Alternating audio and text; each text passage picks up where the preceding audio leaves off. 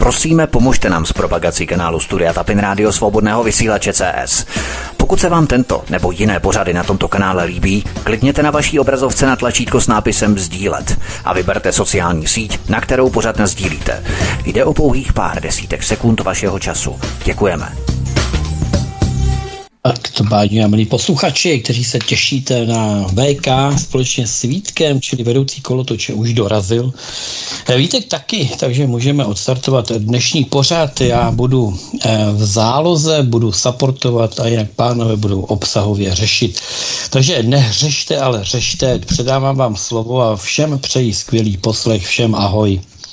Dvakrát měř jednou vysílej. Ahoj Petře, zdravím tě, zdravím zároveň všechny naše posluchače svobodného vysílače Aeronet News. Zdraví vás Vítek, jak už Petr avizoval, já jsem rád, že jsme tady dřív než obvykle. Eh, minule si vzpomínám, že jeden posluchač volal, aby jsme začínali v 8 hodin. To je právě jedna z těch výjimek, která možná třeba se stane takovým možná častějším pravidlem, že budeme začínat třeba i ve 3 čtvrtě na 8 občas, když to VK stihne a my nebudeme mít žádné technické problémy. Takže zdravím vás, hezký večer a ahoj VK.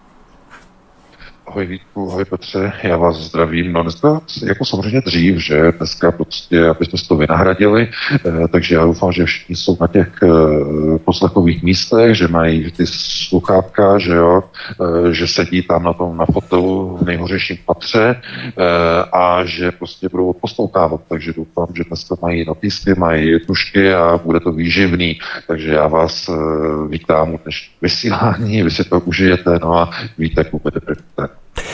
Já se obávám, že není daleko doba, kdy už nebudou potřeba poznámky a bločky a propisky a tušky, ale bude stačit přepis AI, umělé inteligence, která přepíše to, co říkáme během pár desítek minut. Ono už to teda existuje, ale je to velmi tvrdě placené zatím, tak, tak pár let a bude to, bude to gratis, takže se obávám, že za chvíli ta doba právě nastane. Ale pojďme na první téma České Palermo.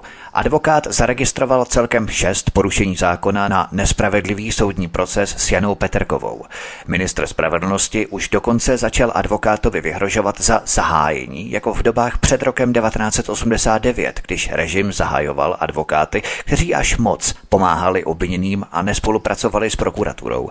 Tady je důležité to politické vměšování, které svědčí o tom, že totalita se posouvá zase o stupínek výš, že se politici nejen vměšují do soudní kauzy, ale dokonce i vyhrožují hlavním aktérům. To znamená, že ta totalita plíživá totalita, oni to přirovnávají, že to není před tím rokem 89, ono je to v podstatě mnohem takové, řekněme, rafinovanější, sofistikovanější a ten stupeň se posouvá zase o stupínek výš, že VK? No, protože v těch lidech to samozřejmě, to samozřejmě zůstává. Eh, oni třeba tu dobu nezažili úplně v těch aktivních letech, je to už přece jenom 30 let, tehdy tahali třeba Kačera za sebou, že jo, eh, toho kolečkového s tím bubínkem, ale že jo, to je prostě v tom národě, je to prostě zakořeněné, to znamená na to bicyklu, že jo, ohnutá záda, že jo, a český občan šlape a křečovitě se drží těch řídítek. A to je prostě v tom národě, to je zakořeněné. To je součástí českého národního genomu. Kde se to vzalo, no? Říká se, nebo alespoň mezi, tedy nebudu jmenovat, uh, že jo, kandidát věd, historik, ale opravdu nebudu radši jmenovat, aby neměl nějaké problémy, ale on se tím zabývá a e, má takovou teorii nebo hypotézu, že to začalo na Bílé hoře. E, Bílá hora je, je ten okamžik toho českého národa, kdy se rozhodl, že je že nemá smysl už dál o českou státnost e, se nějak zasazovat, e, že jo, čeští pánové byli potom popraveni na staroměstském náměstí a tím jako ta nobilita, česká nobilita, že česká šlechta skončila na Bílého, nebo po Bílého. A proč je dů... co to byla nobilita? Že, že jo, nobilita, tedy šlechta, že? E, proč byla tak důležitá? Proč je důležitá pro každý národ nobilita? E, národ, který nemá svoji šlechtu, což je přirozená elita nositelů modré krve po Abraham. To je důležité. Ale pozor, Abraham sám po sobě, eh, to je teď s velkým konceptuálním přesahem, Abraham nebyl žid. Pozor, velký šok asi, ale Abraham nebyl žid. Mluvíme tady o biblických procesech. Ne. A to je tohleto, když řeknete před některými sionistickými, tak se jim úplně zježí prostě Eh, že jo, vlasy, a, eh, protože říkáte něco, co byste říkat neměl. Ale uh, oni byli nositelé, nebo šlechta, tedy do té doby, než se začalo spojovat tedy s černou šlechtou, že? Tak byla nositelem tedy tohoto vědomí, informací a zkrátka tako, takzvané nobility. O tohleto, když eh, český národ přišel, tak ztratil svoje elity. A víte, že nezůstalo jenom u české šlechty, která eh, byla zlikvidována. Eh, došlo k exodům a k vyhánění. To znamená, víte, že museli odcházet velcí myslitelé do ciziny, do vyhnanství. No, protože Eh, že Habsburkové zavedli rekatolizaci, zatímco zbytek Evropy šel tedy cestou po 30 leté válce, cestou protestantství a tak dále a tak dále, odcházení do exilu Jan Amos Komenský a tak dále a tak dále. To znamená eh, vzdělanci, že šlechta zničená, nobilita pryč. Tak tohle to všechno zmizelo z českého národa. Ten národ začal být od Bílé hory vychováván pro roli otroků, nevolníků a to se v rámci eugenického záření skopíruje do genomu národa, který je navždy ztracen. Stává se z něho pohůnek. Stává se z něho skřivený národ. Národ, který není schopný se postavit nepříteli, ať je to vnější nepřítel nebo vnitřní nepřítel v podobě vlády nebo kunty. V tom národě to není. Ten národ se nechá zdírat. Když chunta lidem, kteří si nemohou pomoci, jsou v důchodu, sebere jim tisíc korun měsíčně. A teď je jedno, jestli to někomu vadí nebo nevadí, ale nechají se okrát. Tak je to potvrzením toho, že ten národ byl vychován pro roli otroku, a to, co děláme my na té alternativě, je, že lidi převychováváme jako v nápravném zařízení, ale dobrého slova smyslu. Otevíráme lidem oči, aby se vrátili k národnímu, vlasteneckému, národoveckému étosu. A je to těžké, je to komplikované a do značné míry je to nežádoucí, protože samozřejmě pro dnešní falešné cizí, cizácké elity, že dosazené ze zahraničí, uh, protože ty národy v té Evropě a nejenom český národ uh, jsou zkrátka v obrovském neuvěřitelném područí. Já nevím, jenom teď lehce odbočím, jestli sledujete tu kauzu na Slovensku, kde uh, skupina liberálních poslanců si stěžovala do na velitelství Severoatlantické aliance, aby provedli intervenci do předvolební kampaně na Slovensku. Skupina poslanců, že z rádců požádalo intervenci a na to schválilo intervenční skupinu 21 expertů, kteří přijedou na Slovensko, budou tam Slovákům takzvaně ovlivňovat volby.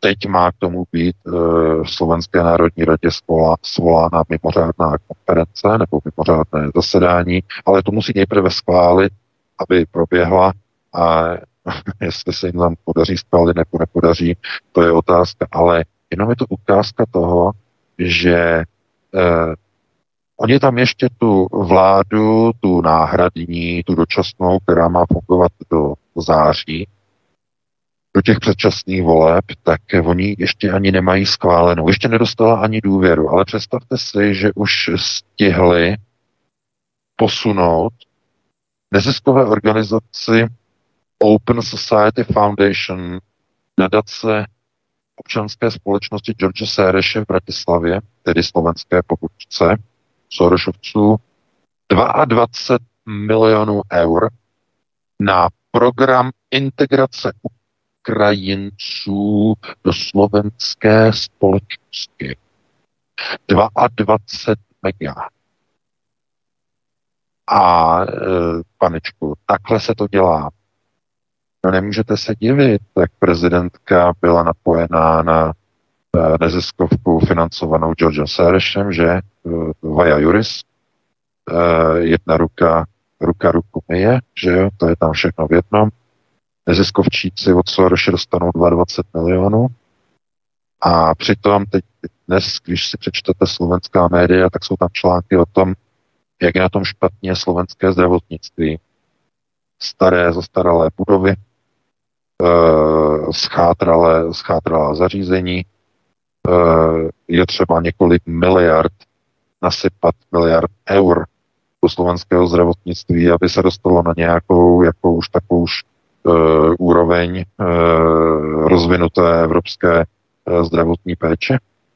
A v téhle chvíli tam tato dočasná vláda jako dá, tady máte 22 milionů a e, běžte zaintegrovat Ukrajince, které tam máte, to, to je, chápete, takže e, proč? No, ani na tom Slovensku samozřejmě nemají e, nobilitu. Ani tam není národní elita. To znamená, kde ten národ by se mohl opřít o nějaké skutečné elity. Ne ty cizácké elity cizácké, cizáckém žoldu, že jo, na výplatní listině zahraničních fondů. Skutečně ty eh, národní a národovecké, že, které by byly jakoby v popředí, tak eh, ty tam prostě nejsou. To samé platí o Polsku. V Polsku je úplně ten samý problém. Někdo by řekl, že přece Poláci eh, to je sebevědomý národ a podívejte se na ně dneska. Vždyť to jsou vocasové, to jsou vlastoprdelky Američan, doslova. To vláda, která tam. A teď jste možná sledovali tu obrovskou demonstraci opozice, že jo, eh, Donald Tusk vyšel do obrovského průvodu, půlmilionového průvodu ve Varšavě a protestovali proti současné vládě uh, Moravěckého. Uh, a když jste se podívali na ty vlajky v tom protestním průvodu, tak tam byly samozřejmě polské vlajky a hned vedle byla záplava modrých vlaječek Evropské unie. Co to je? Jaký je to proces? Velice snadno identifikovatelný. No momentálně v Polsku je u moci proamerická vláda amerických neokon. To znamená, to jsou transatlantisté, kteří jsou momentálně skrze Moravěckého u moci v Polsku. A ti, kdo pro ním bojují a projí z ulice, no to jsou globalčiky z Brusele z té velké prdele. To je přesně ono. To znamená, bruselníci proti transatlantistům. To je ten proces. To znamená, když e, Moravěckého podporovatelé mají nějakou demonstraci, tak tam vidíte polské vlajky a záplavu amerických vlajk. A když lidé okolo Donalda Tuska mají e, demonstraci proti současné vládě, tak tam je tak jsou tam polské vlajky a hned vedle záplava evropských vlajek, těch modrých s těmi žlutými uh, hvězdičkami, že jo, v kolečku. to je ten proces. Je tam někde národovecké ukotvení v tom Polsku? No není, to tam vůbec není. Už dávno tam není. Takže e, proto Poláci jako říkají, my nemáme už svůj vlastní domov. Tohle, to, co tu máme, tak buď budeme pod kuratelou Američanů, anebo budeme pod kuratelou Berlína. Proč Berlína? Protože Berlín kontroluje procesy Brusel. To znamená, bruselníci rovná se Berlín. No a to jako, myslíte si, že Poláci budou jako happy, když Berlín bude rozhodovat o tom, co se bude dít v Polsku, jako dneska američané rozhodují, co se bude dít v Praze? Že jo, Calamity Jane, rovná se tedy Janička, eh, rovná se Jana Černochová, ministrině eh, obrny, že jo, České republiky, to není obrana, to je obrna, eh, to, jak ona to vede. A tak ta jezdí samozřejmě pro noty do, ne do Brusele, tam jezdí někdo jiný, ona jezdí do Ameriky, ona jezdí do Washingtonu. A co ona udělala? No ona tam teď byla podepsat dohodu DCA. To je ta smlouva zvací dekret pro americké vojáky do České republiky. Dneska ještě o tom bude výživná řeč. A přivezla zpátky noti, notičky. Komu ty notičky přivezla? No, své kamarádce, e, samozřejmě Markéta Pekarová Adamová, že přivezla jí notičky. E, o jakém smyslu notičky? E, nebo co to bylo za notičky? No, notičky s výzvou ke zrušení takzvaného zakládajícího paktu Rusko-NATO. To je, za, to je dokument podepsaný tedy v době ještě Jelcina v roce 97 v Paříži, který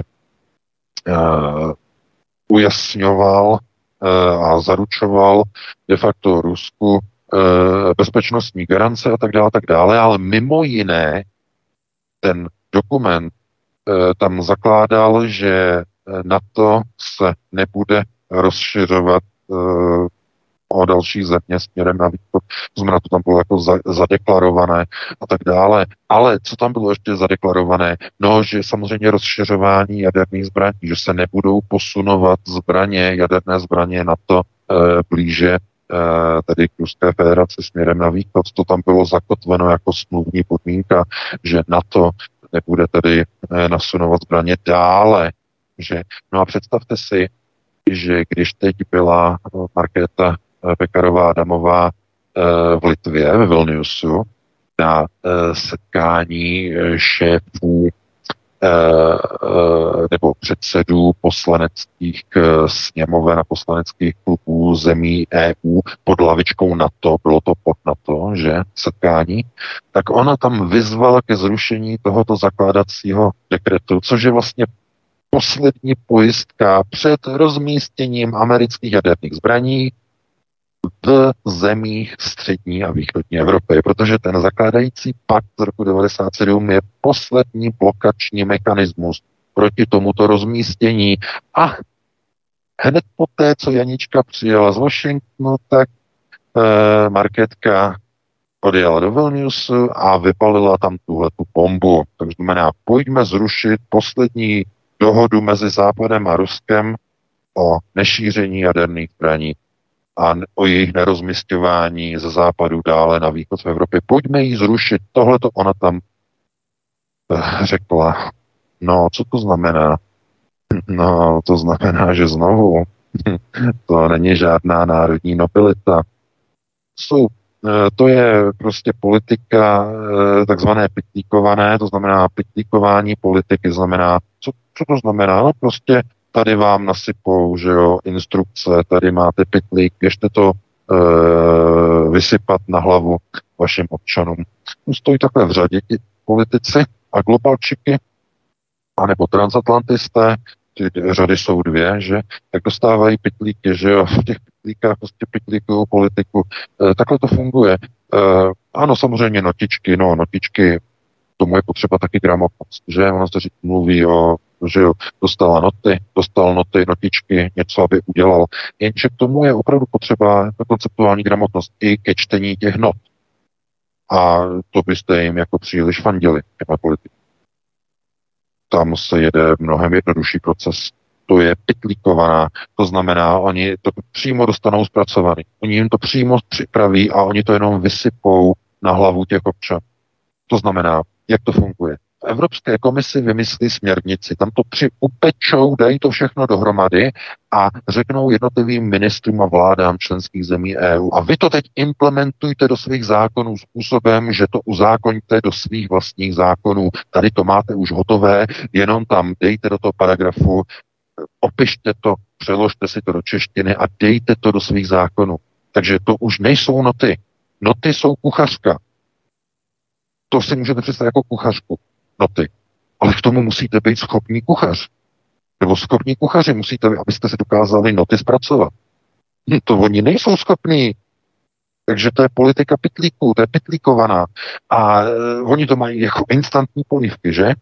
To je to samé. Jako vitanu, že jo? Tam to máte kompletně. Tam potřebujete k tomu jenom vlastně nůžky, ani nepotřebujete nůžky.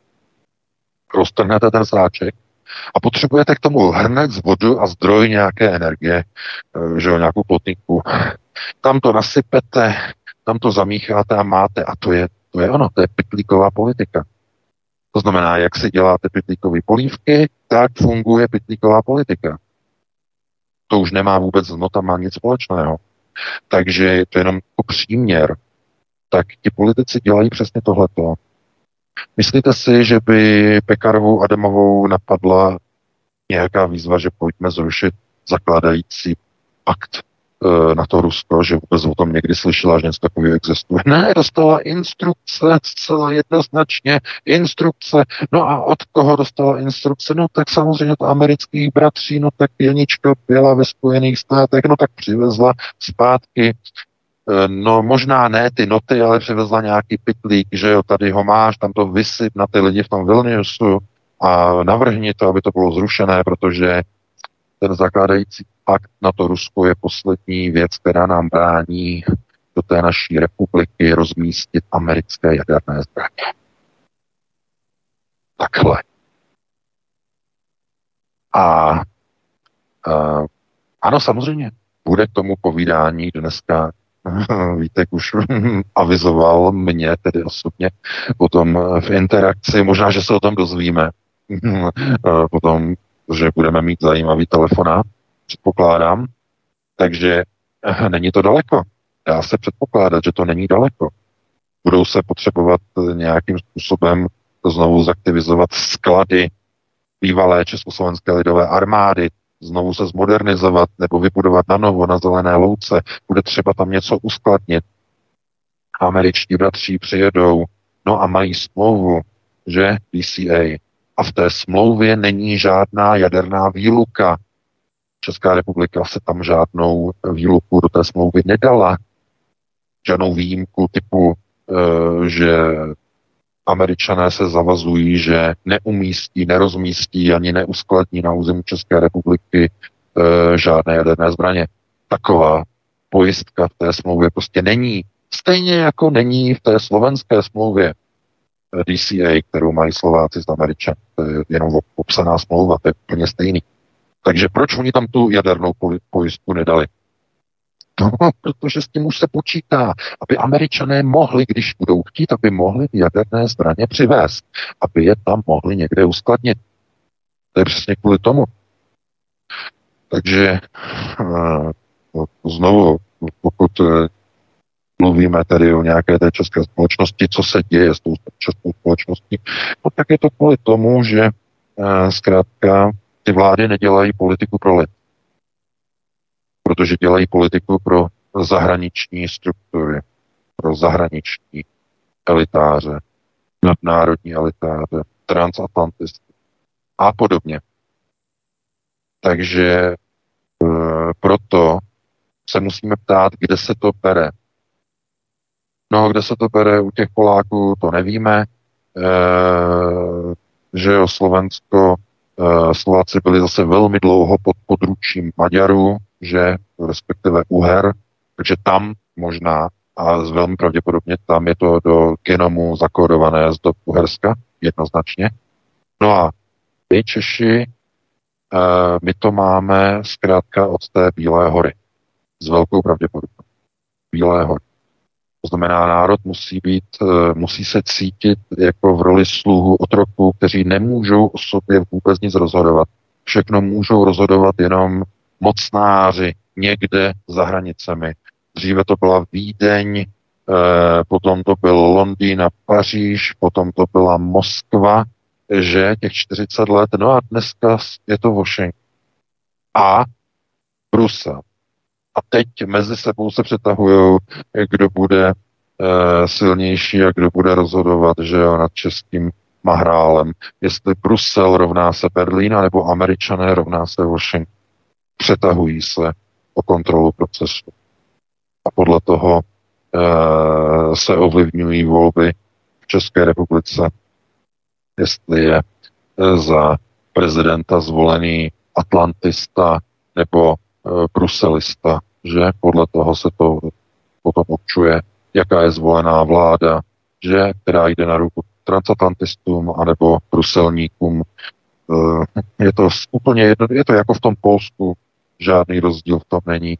Pouze ty procesy řízení se můžou v něčem lišit, ale v praxi nebo ve výsledku je to jenom o tom, že ten národ nemá žádné elitáře, nemá žádnou nobilitu nahoře, která by ten národ vedla těm svým vlasteneckým cílům. To znamená, měla by nějakou nobilitu nahoře, která by na první místo dávala zájmy národa, českého národa jako takové. Žádného cizího typu, co na to řekne Evropská unie naši partneři v Evropské unii. Nebo co na to řeknou naši partneři v Severoatlantické alianci, rovná se, co na to řeknou ve Washingtonu. A před rokem 89, co na to řeknou soudruzi v Moskvě a před dru- uh, za války, že no, co na to řekne Berlín, co na to řekne říšský vůdce a před druhou světovou válkou, uh, co na to, co na to řeknou eh, v Londýně a v Paříži naši spojenci, kteří nám garantují bezpečnost, že jo, před Německem e, po první světové válce. Co na to řeknou? No a předtím, co na to řekne, e, že jo, velký císař, pan císař, že jo, František Josef I, náš mocnář, co na to řekne on. To znamená, pořád ten národ, jako ty politici, ti politici, kteří jsou jako dosazení k moci, neprosazují ve skutečnosti českou politiku, ale to je, to je proxy zpráva, mocenská zpráva, proxy, skrze prostředníka ve prospěch cizí, cizích mocností.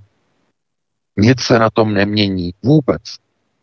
Jednou se ten národ, ti politici se dívají, buď se dívají do Vídně, nebo se dívají do Londýna a Paříže, nebo se dívají do Berlína, do eh, Reichstagu, nebo se eh, dívají do Moskvy, nebo se dívají do Washingtonu, nebo se dívají do Bruselu, ale vždycky se někam dívají a podle toho kdo tam dává tím praporkem ty signály, tak podle toho oni dělají potom politiku doma. A to je tragédie. E, kam se má potom ten národ dostat? No, dostane se do míst, kde se nikdy nesvítí. Já doufám, že víte, jaké je to místo. A e, kudy je cesta z toho ven? No, jednoduše, e, to z změníte zase. A máte odpověď. To je výsledek, to je cesta. A e, jestli to někomu dělá prostě e, jako nějakou tmu před očima, no, e, je to kvůli tomu, že většina toho národa spí a když spíte, no tak to je, tam je ta tma naprosto jasná těch probuzených lidí je málo a ti, co se probudí, tak nevěří vlastním očím, eh, jak jsou onálepkováváni, že jo. Dezoláti, chcimírové, ruští, trolové, eh, lůza společnosti a eh, to jenom, když se neaktivizujete. Když se aktivizujete, tak vás ještě zavřou, že jo, nasadí vám psí hlavu a jako pan Čermák, pan Tušil, že jo, a tak dále, a tak dále. A konec konců teď i paní Peterková, že jo, e, dva roky nepodmíně, to je dva roky s podmínkou, dva roky s podmínkou a za to, že převzala informaci o, e, o těch pacientech v pečovatelském domě, kde zaměstnankyně jí sdělila, že tam umírají, že jo, po očkování. Převzala informaci od ošetřovatelky dobré víře Eh, výsledkem tedy je znovu další dezolátka, další dezinformátorka je odsouzená, no, tak se nám to všechno daří, že jo, teď palcové titulky, že jo, další dezinformátorka odsouzená, tak dále, tak dále.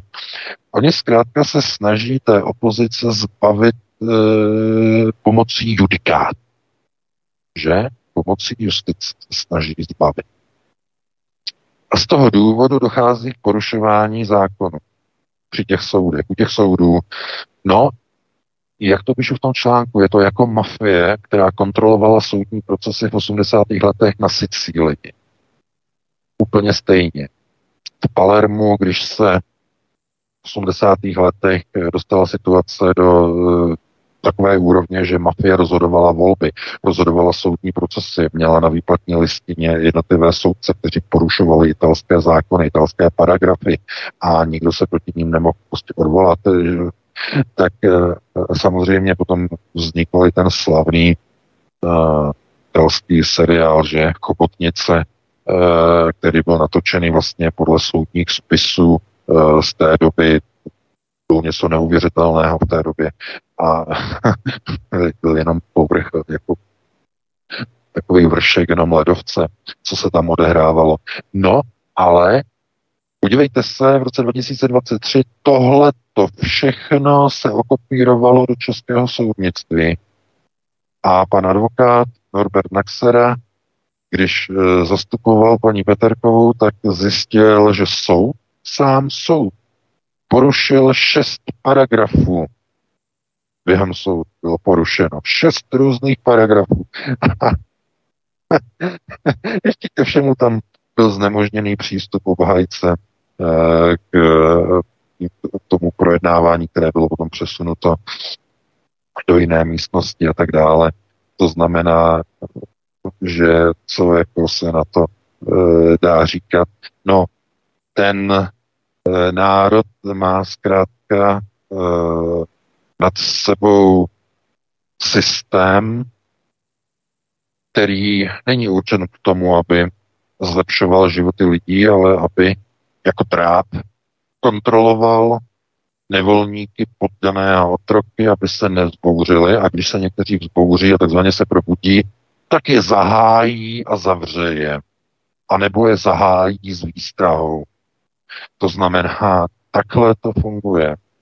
V té zemi, kde není vláda lidu, kde není vláda národa, kde je u moci vláda, která pracuje pro cizí zájmy a taková vláda se nemůže nazývat vládou, ale pouze chuto. Prosazování cizích zájmů nad zájmy občanů nelze nazvat vládnutím, ale to je chuta. Zcela jednoznačně. Můžete se na to dívat, jak chcete, ale zkrátka je to tak. Dívejte se na všechny procesy, které probíhají v podstatě době pod fialovou vládou. Opoziční názory, Nemáme na to sice zákon, abychom je zablokovali, ale ty opoziční weby potřebujeme zavřít. No, zavření těch webů byla potřeba odvaha. A kdo to řekl? To řekl nějaký blázen někde z ulice? Ne, to řekl premiér. A když premiér porušuje zákon,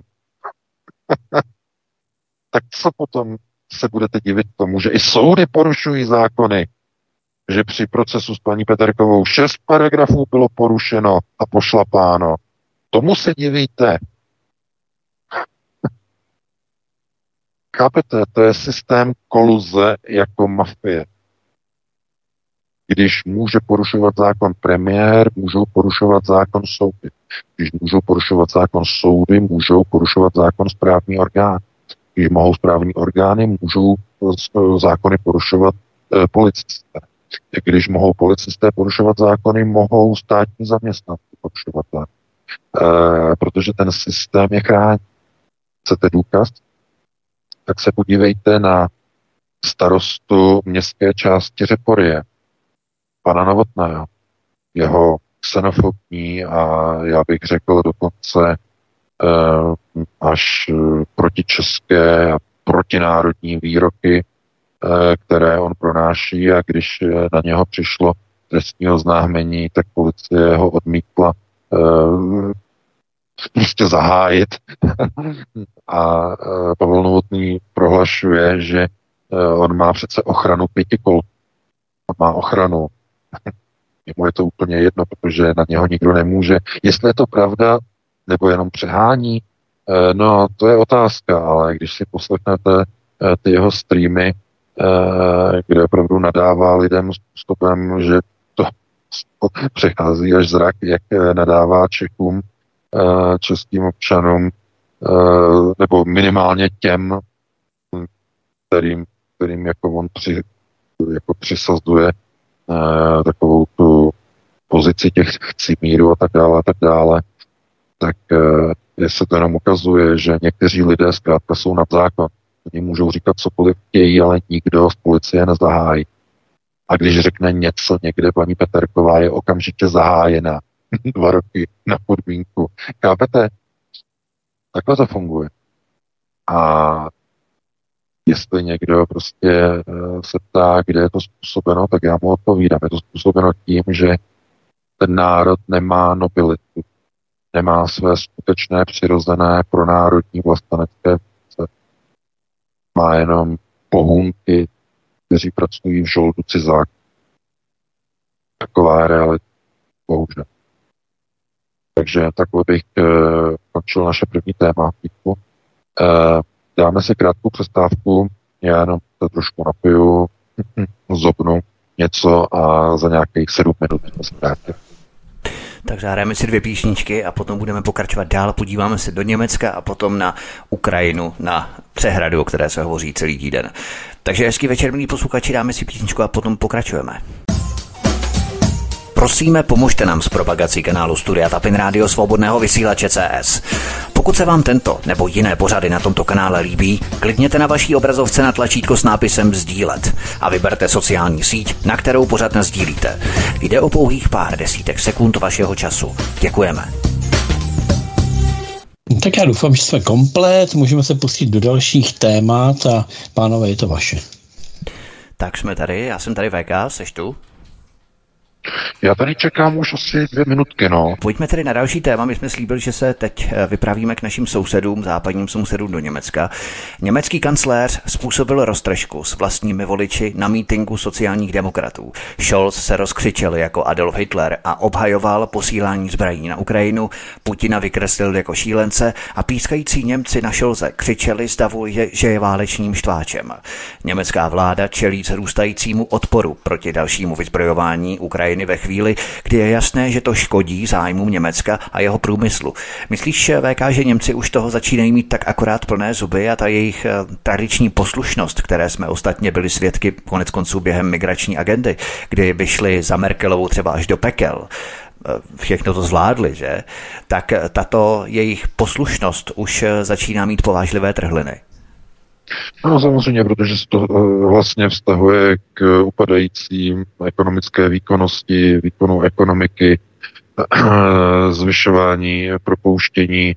Eh, nemůže za to zdaleka jenom válka na Ukrajině, ale proces Green Dealu, to znamená přechod německého průmyslu k zeleným technologiím, který je finančně na jedné straně strašně náročný na straně druhé přináší obrovské problémy snižování výkonu výroby, protože ty zelené zdroje energie to nedokážou utáhnout. Zkuste utáhnout vysokou pec pomocí fotovoltaických panelů. To, to je naprosto, mluvím naprosto reálně, protože zelení, že byla taková diskuze, se tam člověk překřikovat s tím poslancem, který se jim snažil jako vysvětlit, že vysoké pece potřebují plyn a potřebují Eh, že jo, tyhle ty, ty speciální procesy, které dneska vlastně všechny jedou na plyn, jo, na spalování plynu a tak dále. Eh, takže potřebují prostě fosilní zdroje a nelze to prostě eh, nahradit a prostě dát tam někde nějaký vrtulníky, větrníky, nějaký prostě panely, protože za prvé nedostanete z toho tolik energie, co potřebujete a za druhé stojí to strašné peníze, které se ekonomicky nemůžou vrátit ani náhodou. A no, když má někdo zelený mozek, není s ním, roz, není s ním rozumná diskuze. Je to jako když mluvíte do dubu. On je zelený v hlavě. Jo? No potom jsou třeba zelený gumy, to je něco jiného. Ale zelený mozek, že jo, Green Dealisté, to je, to je skupinka prostě takových tvorů, živočichů, eh, kteří prostě fungují jenom na takové té zvláštní prostě bázi. Dotace ano, dotace ne. 0,1, rozsvíceno, eh, zhasnuto, že jo. Eh, když, když je tam dotace, tak jsou schopní prostě prosadit eh, naprosto každou magořinu. Jakmile tam není dotace, tak jako jdou do toho pryč a nemají se k tomu, neslyší vůbec na nic. Tohle to jenom ukazuje na to, že Němci si uvědomují samozřejmě, že přišli o trh samozřejmě v Rusku Eh, do toho ještě Green Deal, no a ekonomika jde do kytiček. A eh, ono se to samozřejmě projeví tím, jak eh, neustále američtí finančníci varují, že se blíží recese. No ona už dávno recese je, pořád, že se blíží. To, ne, se blíží, to už dávno je. V Americe je dávno recese, americký stát jde do kytek. Ten si zase musel zvednout na tři měsíce strop o nějaký kus, aby nenastal americký bankrot. A schválně si rejpnu. Mají tyhle ty problémy v Rusku. Putin, že by Rusku hrozila platební neschopnost že by Rusové si museli zvedat dluhový strop, když na, mají na hlavě uh, miliony sankcí. Ne, Rusko profituje, Rusko prosperuje, Rusko není v dluzích. V dluzích jsou Američani, kteří jsou v takových dluzích, že jim hrozí státní bank. Taková je realita. Vždycky, když vám nějaký takový chcípák řekne, Amerika je nejlepší, tak mu dejte tohle přirovnání. Řekněte mu, jestli v Rusku musí zvedat dluhové stropy státního deficitu a jestli Rusku drží, eh, eh, drží eh, nad vodou někde nějaké půjčky a že Rusku by hrozil bankrot. Ale Američanům hrozí každou chvíli. Oni nemají jeden jediný rozpočet, aby si nemuseli každý rok zvedat dluhový strop. Takže kam to jde? No a Amerika samozřejmě jde do psích, končí. Ve chvíli, kdy vám hrozí státní bankrot, není o tom žádných pochyb. A to, že si můžete zvedat strop dluhový, no, to je kvůli tomu, že samozřejmě ještě nějakým způsobem funguje ta jediná věc, která drží e, dolar nad vodou, a to je samozřejmě petrodolar. Ale to už taky končí, protože Saudská Arábie začala nakupovat od Rusů ruskou ropu. Tu svoji vlastní Saudové prodávají za velké peníze sem do Evropy. No a e, v Saudské Arábii e, jezdí na ruskou ropu a tam se vyrábí benzín z ruské ropy. A proč? Proč nakupují Saudové ruskou ropu? Z jakého důvodu? No, protože ruská ropa je jediná ropa na světě, ze které se dají vyrábět farmaceutické prostředky. Z ruské ropy se vyrábějí léky proti rakovině, e, anestetika, e, vyrábějí se e, z ropy e, důležité látky pro hnojiva, které z té lehké ropy, jako je brand, evropský brand se nedají vyrábět. Protože ta ruská ropa má specifické složení, jedinečné složení nenahraditelný. Takže proto Saudská Arábie začala stavět ten obrovský petrochemický podnik, eh, který tam eh, mají, si nemůžu jmenovat název toho města, eh, budou vyrábět léky a budou vyrábět hnojiva a všechno. A na všechno z ruské ropy. Takhle to funguje. Protože v Evropě, v Evropské unii jsou u moci to tě. A všechno to zaplatí obyčejný občan v Evropě, který platí více peněz za e, benzín, e, za diesel, za topení, za elektřinu. To se týká především českých občanů, že jo? Protože ti jsou zdíráni z kůže, protože Fiala nechce zastavit tu holomajznu s prodejem e, českých energií na burze, že v Lipsku takže takhle to funguje. A e, řekli byste, Ti Češi jsou tak bohatí, že jim můžeme sebrat valorizace i těm důchodcům, protože ten český důchodce to je devizový důchodce. Ten má tolik peněz, že mu klidně sebereme valorizace a stejně mu ještě zbyde dost peněz na to, aby zaplatil předražené elektrické energie prodávané v Lipsku na burze. Řekne Fiala, ušklíbne se, rozhod, rozhodí rukama a řekne Phil schaffen das. Ne, to neřekne. To by zase řekla Andělka. On řekne, e, zvládneme. Že jo, společně to zvládneme. No ano, ale musíte si uvědomit, že e, to není ta národní vláda. To nemá s národní vládou vůbec nic společného. To jsou dobytkové, to jsou e, osoby, které byly dosazeny do pozice všeho schopných manažerů. Oni mají manažovat stát, aby lidem bylo dobře. Národní vláda by to tak měla dělat. Namísto toho dělají všechno proto, aby Čechům bylo hůř a hůř a hůř, aby ryli držkami v zemi i ti, kteří si nemohou pomoct. Důchodci. Dokonce už i nemocní, že se znovu zavedou poplatky do nemocnic, tyhle ty, eh, že jo, Julínkovné. Znovu to chtějí vrátit. Že nejsou peníze. Takže takhle to funguje. No a e, můžete si jako říct, no, my když půjdeme těm volbám, tak my to změníme, my tam navolíme nějaké ty správné progresivce, že jo, protože jinak už to ani nejde. A oni udělají ten život lepší. No ale e, vy pokud nepodrobíte ty politiky takzvanému e, šok a testu, tak zkrátka nevíte, jaké politiky vůbec volí.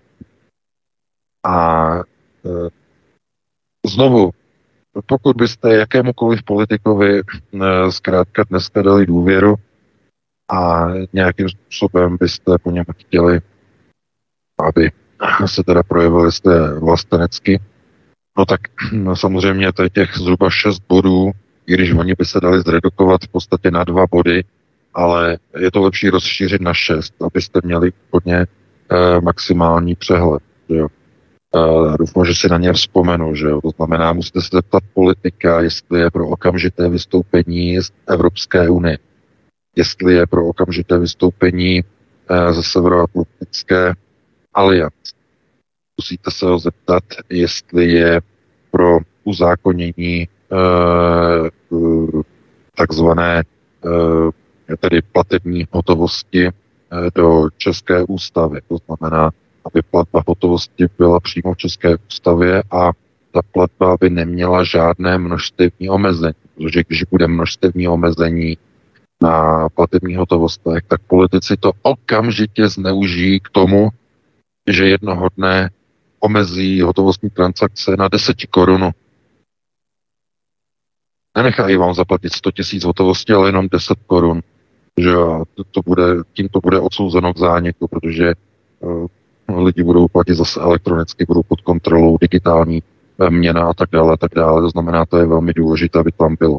Dále tam samozřejmě musí být uh, garance a zajištění uh, takové věci, jako je tedy snětek manželství, tedy institut manželství, aby bylo možné uzavírat jenom mezi mužem a ženou, že zdůraznuju biologickým mužem a biologickou ženou, protože dneska je možný, že dneska někdo přijde, že ho přijde na úřad, že jo, je to chlap a řekne, já se cítím jako žena. Nebo hůř, jako v Americe, já se cítím jako pes a chci být prohlášený za psa.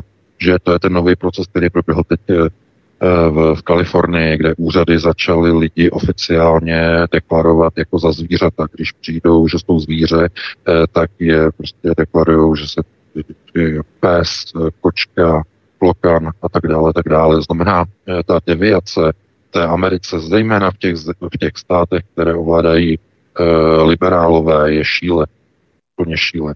To je, to je, ano, je to duševní úchylka, je to devi, deviační proces, zcela jednoznačně, ale e, musí být jasně stanoveno, že manželství je určeno jenom pro muže a ženu po biologické stránce. To, to prostě není žádná diskuse. A to by mělo být také v ústavě. Samozřejmě okamžité zrušení proti e, všech sankcí proti Rusku, to je naprosto jisté. No a, e, okam, a ten šestý bod je okamžité zastavení dodávek zbraní na Ukrajinu. To znamená, pokud pro tady těch šest bodů jakýkoliv politik řekne ano, s tím já souhlasím se všemi šesti body, tak máte vysokou jistotu, že to je vlastenec. Je to prostě člověk, který to má jasně stanovené, má to uh, hlavě, hlavě dokonale srovnané, že takovému politikovi můžete dát nějakou tu důvěru, ale musíte ho samozřejmě kontrolovat, protože on poté, co bude třeba zvolený do té sněmovny, tak může začít prostě křivit svoji linii e, různě, mm, začne ustupovat a dělat ústupky a najednou, když zjistíte, že on třeba zvednul ruku, anebo nejprve on se zdržel, hlasovalo se pro nějaký prostě zase ten uh, deviačně naladěný program uh, typu budou si zase někdo, uh, že uh, aby prostě, že jo, on se cítí nějak, nechá se přešít na ženu. Ona se cítí nějak, nechá se přešít na muže. Oba dva jsou totiž neplodní, rozhodnou se, že si adoptují dítě. A teď tomu dítěti budou říkat, e, bude to třeba chlapec a začnou v šesti, v sedmi letech do něho jet nějakou agendu, hele, jestli se cítíš jako žena, tak si vezmi prášky proti pubertě, zajdeme s tebou doktorovi a necháš se předělat na ženu. A ten politik najednou bude se mluvit o nějakých programech ve sněmovně, jakože to uzákoníme, že jo, řeknou, uzákoníme to, a on najednou ten politik proto zvedne ruku a nebo, nebo se zdrží hlasování a nehlasuje proti, jenom se zdrží, alibist. No a už jede křivou. V tom okamžiku už jede ten politik křivou. V tom okamžiku. Kolik takových případů už jsme viděli v poslanecké sněmovně od Eh, od té strany, která tam je, že, která se říká vlastenecká. Kolik takových hlasování už bylo, kdy se zdrželi, a nebo dokonce někteří hlasovali pro jako podpora uh, různým, uh, různým procesům a tak dále, různé Izraele a tak dále, že jo, tak ne, nebudeme vůbec ani připomínat, nebo podpora vzniku komise proti hybridním hrozbám, proti alternativě. to bylo velice, to bylo vykutálené. No vidíte, a přesně tohleto vlastenci nechtějí, aby se odehrávalo. To znamená, aby ti politici, když jsou zvoleni do té sněmovny, aby nezačali jet prostě křivou linii. A to si musí ti voliči zkrátka ohlídat. S tím se nedá nic dělat. No, eh, jak říkám, eh, to by bylo na dlouhé povídání. Máme 2045, takže abychom se dostali ještě na třetí téma, Vítku, ty ho uvedeš.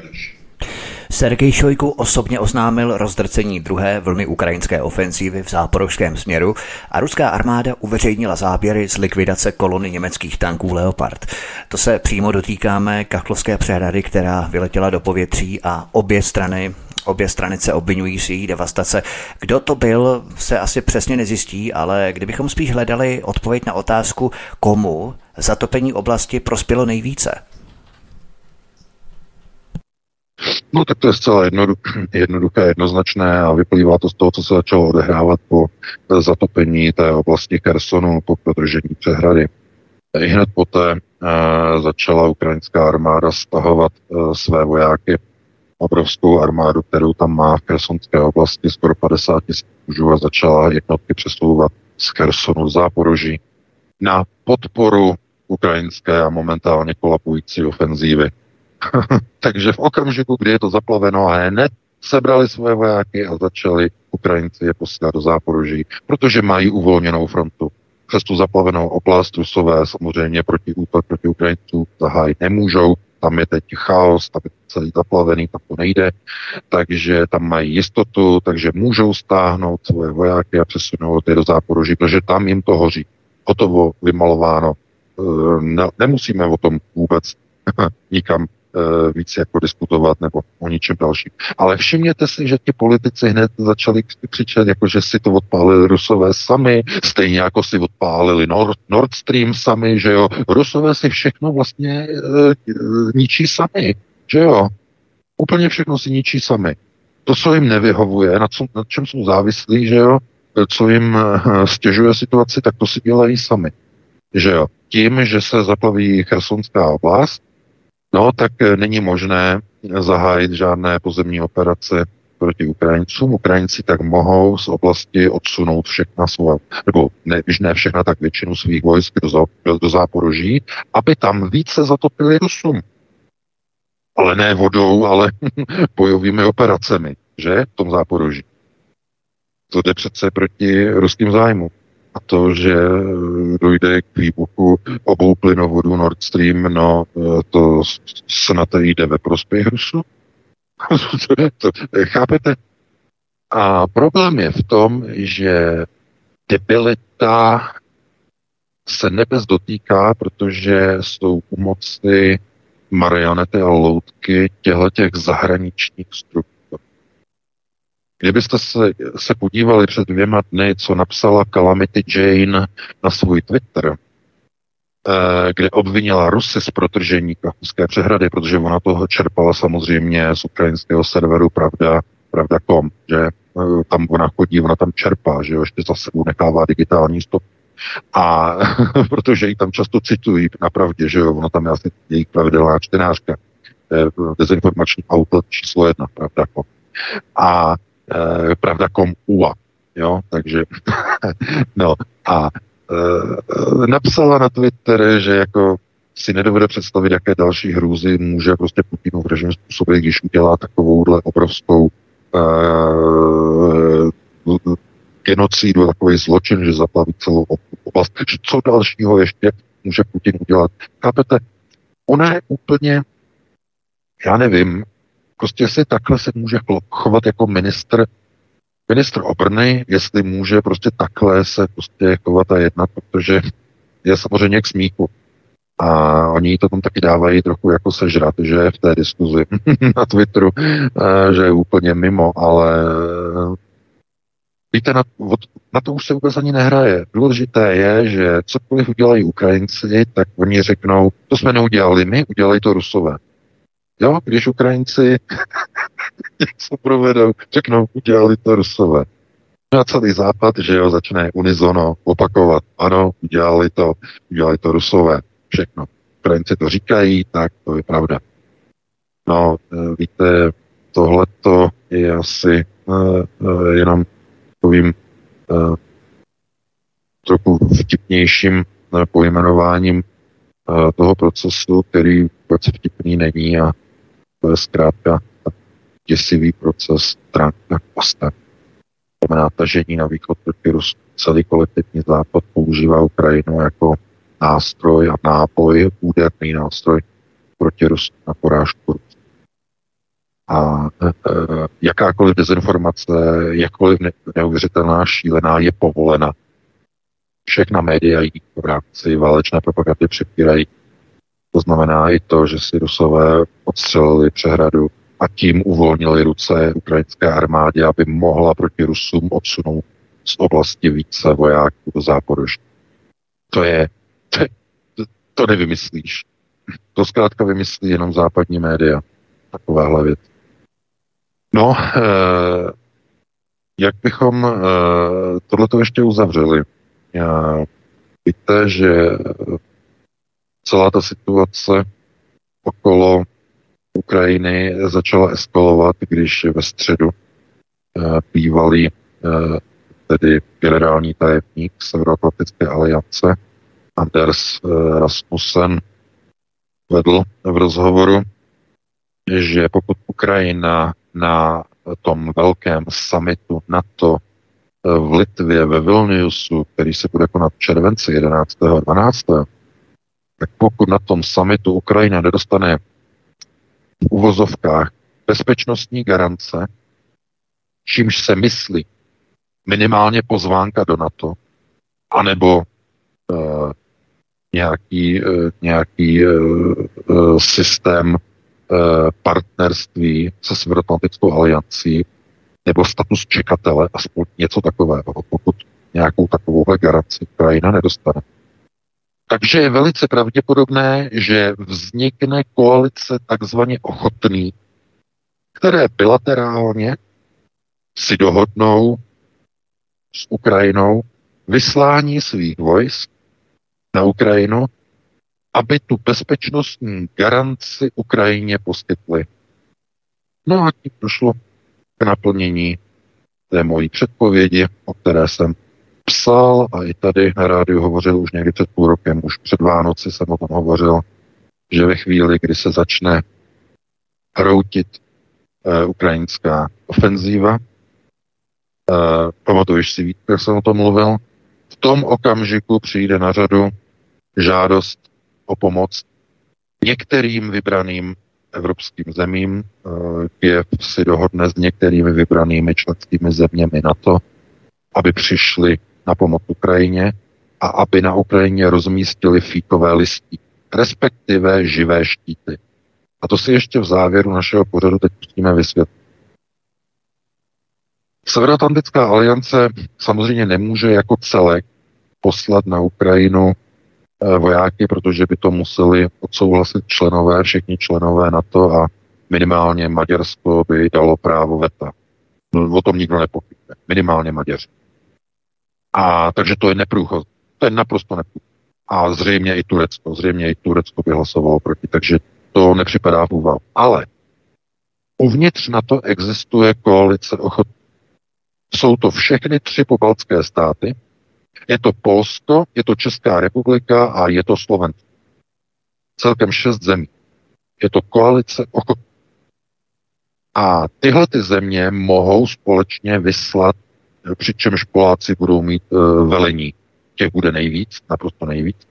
Odhaduje se až 300 tisíc uh, polských mužů, uh, z nichž mnoho budou žoldáci, mnoho. A ti prostě přišli by na Ukrajinu, ale co by tam, co by bylo jejich hlavní, hlavní bojovou náplň, hlavním bojovým úkolem? No, to by nebyly vojenské operace na frontě proti Rusu. Ne, ne, ne, ne, ne, ne, ne, to, to by fungovalo úplně jinak. E, roli těchto armád Severoatlantické aliance by bylo obsadit důležité body, rozmístit symbolické počty jednotek v jednotlivých městech, v jednotlivých továrnách infrastruktury.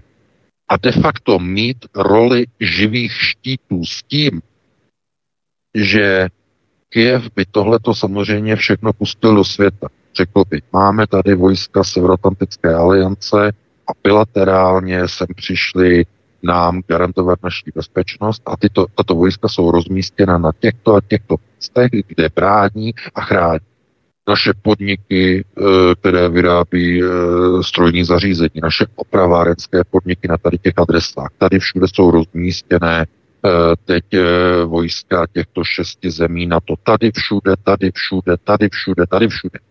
A Rusové by nemohli po tomto rozmístění na ty objekty už svými raketami Kinžál a Kalibr zaútočit. Protože by věděli, že jsou v těch objektech rozmístěny, uh, rozmístěna vojska členských zemí Severoatlantické aliance. A i když tam budou rozmístěna na základě nikoli v rozhodnutí NATO, ale rozhodnutí bilaterální dohod mezi Ukrajinou a tou danou členskou zemí, že jo, těmi šest bilaterální, tak by to stejně znamenalo útok na členské země NATO, protože to se nedá odestát. Ty armády mají status členské země NATO a to, když si sami bez požehnání a mandátu NATO dojdou někam do nějakého válečného konfliktu, tak to neznamená, že tam ty armády jdou e, ve formě vyvázaného svazku se Severoatlantickou aliancí. Tak to nefunguje. Nejde se e, smlouva, Washingtonská smlouva nic takového ani neumožňuje. A neumožňuje, e, hele, na šest měsíců my se dneska vyvážeme a jdeme si dělat nějaké naše vlastní věci a potom za šest měsíců jako někam vrátíme. Ne, takhle to nefunguje. To znamená, že pokud by tam došlo k ruskému útoku na některé ty rozmístěné tábory e, vojáků Litvy, Lotyšska, Estonska, Polska, Česká republika a Slovenska, tam někde by došlo k úderům a zařvalo by tam několik desítek nebo stovek vojáků z těchto zemí. V tom okamžiku je to konflikt se Severoatlantickou aliancí, minimálně s šesti členskými státy Severoatlantické aliance. A co oni řeknou? My jsme nešli do války s Ruskem, to Rusové na nás svrhli v těch uh, místech, kde jsou ty ukrajinské továrny, na nás svrhli ty rakety Kinjal a Kalibr. My jsme nechtěli jít do války s ruskou armádou, to rusové na nás svrhli ty rakety. A proto my žádáme aktivování článku 5 Severoatlantické smlouvy, útok na šest členských zemí při poskytování mírové garanční bezpečnostní mise na Ukrajině. A v tom okamžiku jsme v tom, jak říkal Karel Řehka. Od Rusko je na trajektorii konfliktu s NATO a tady máte důkaz. Jaký ještě důkaz chcete? Ti zmetkové před několika měsíci čeští politici, česká vláda, e, provedli co? No, novelizaci braného zákona. Iž to slučilo, Iž to takové je. No, zkrátili tam mobilizační dobu ze 30 dnů na 3 dny. A vy pouze po dobu tří dnů máte možnost e, prostě dát námitku, e, rozpor, že nechcete být prostě odvalení prostě do bojů a musíte to nějak doručit. Teď si představte, že oni budou mít zavřeno, nedoručíte. Že jo? E, tak pořiďte si datovou schránku, že jo, přes datovou schránku, že jo. nebude třeba fungovat internet, protože budou mít třeba výpadek, že jo, najednou jim to vypad. V době výpadku se nedoručuje. Pro jistotu. E, takže jak to bude fungovat? No, nik, sice nikdo neví, ale máte to přímo tak udělané. Proč myslíte, že, si, že to udělali, aby to zrychlili? No pokud dojde ke střetu na Ukrajině, těch, těch, těchto šesti zemí, těchto šesti vojsk, šesti států NATO, jestli dojde ke střetu s ruskou armádou, že Rus, Rusové to tam vybombardují, nějaký ten tábor, nějaký těch litevců, to jsou náckové jako, jako řemen, tak eh, okamžitě začne obrovský řep a v tom okamžiku Rusové jsou ve střetu a v konfliktu s NATO. V tom okamžiku. Jak to říkal Řehka. A jak říkal Řehka, náčelník generálního štábu a ČR, od prvního okamžiku, od první minuty bude Česká republika přímým účastníkem tohoto konfliktu úplně naplno. Nejenom jako v obrazech, ale doopravdy naplno. To znamená mobilizace, rekvírování, tohleto všechno. V tom okamžiku. Oni to fakt chtějí udělat. Kdyby tohle to říkal nějaký Franta nebo Karel z Horní dolní, tak by se řeklo přehání. Ale když tohleto řekne e, současný poradce Volodymyra Zelenského, protože bývalý generální tajemník NATO e, e,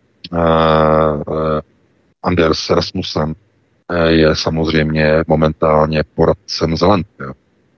Je placený jako poradce tak když on řekne teď ve středu, že když Ukrajinci se nedostanou do NATO, že požádají o vojenskou pomoc, takzvanou alianci ochotný. No tak co to znamená? No to je trajektorie, která vede ke střetu s Ruskou federací. S Ruskou armádou na To je přesně ta trajektorie, o které mluvil Řeka. A to není vůbec žádná legrace. To už je natvrdo. Protože teď už o tom nemluvím jenom já před stihu zhruba půl roku, když jsem o tom mluvil, že takhle to dopadne, k tomu to, to povede. Teď už o tom, a už o tom nemluví ani jenom ani Řehka, který o tom začal mluvit před měsícem.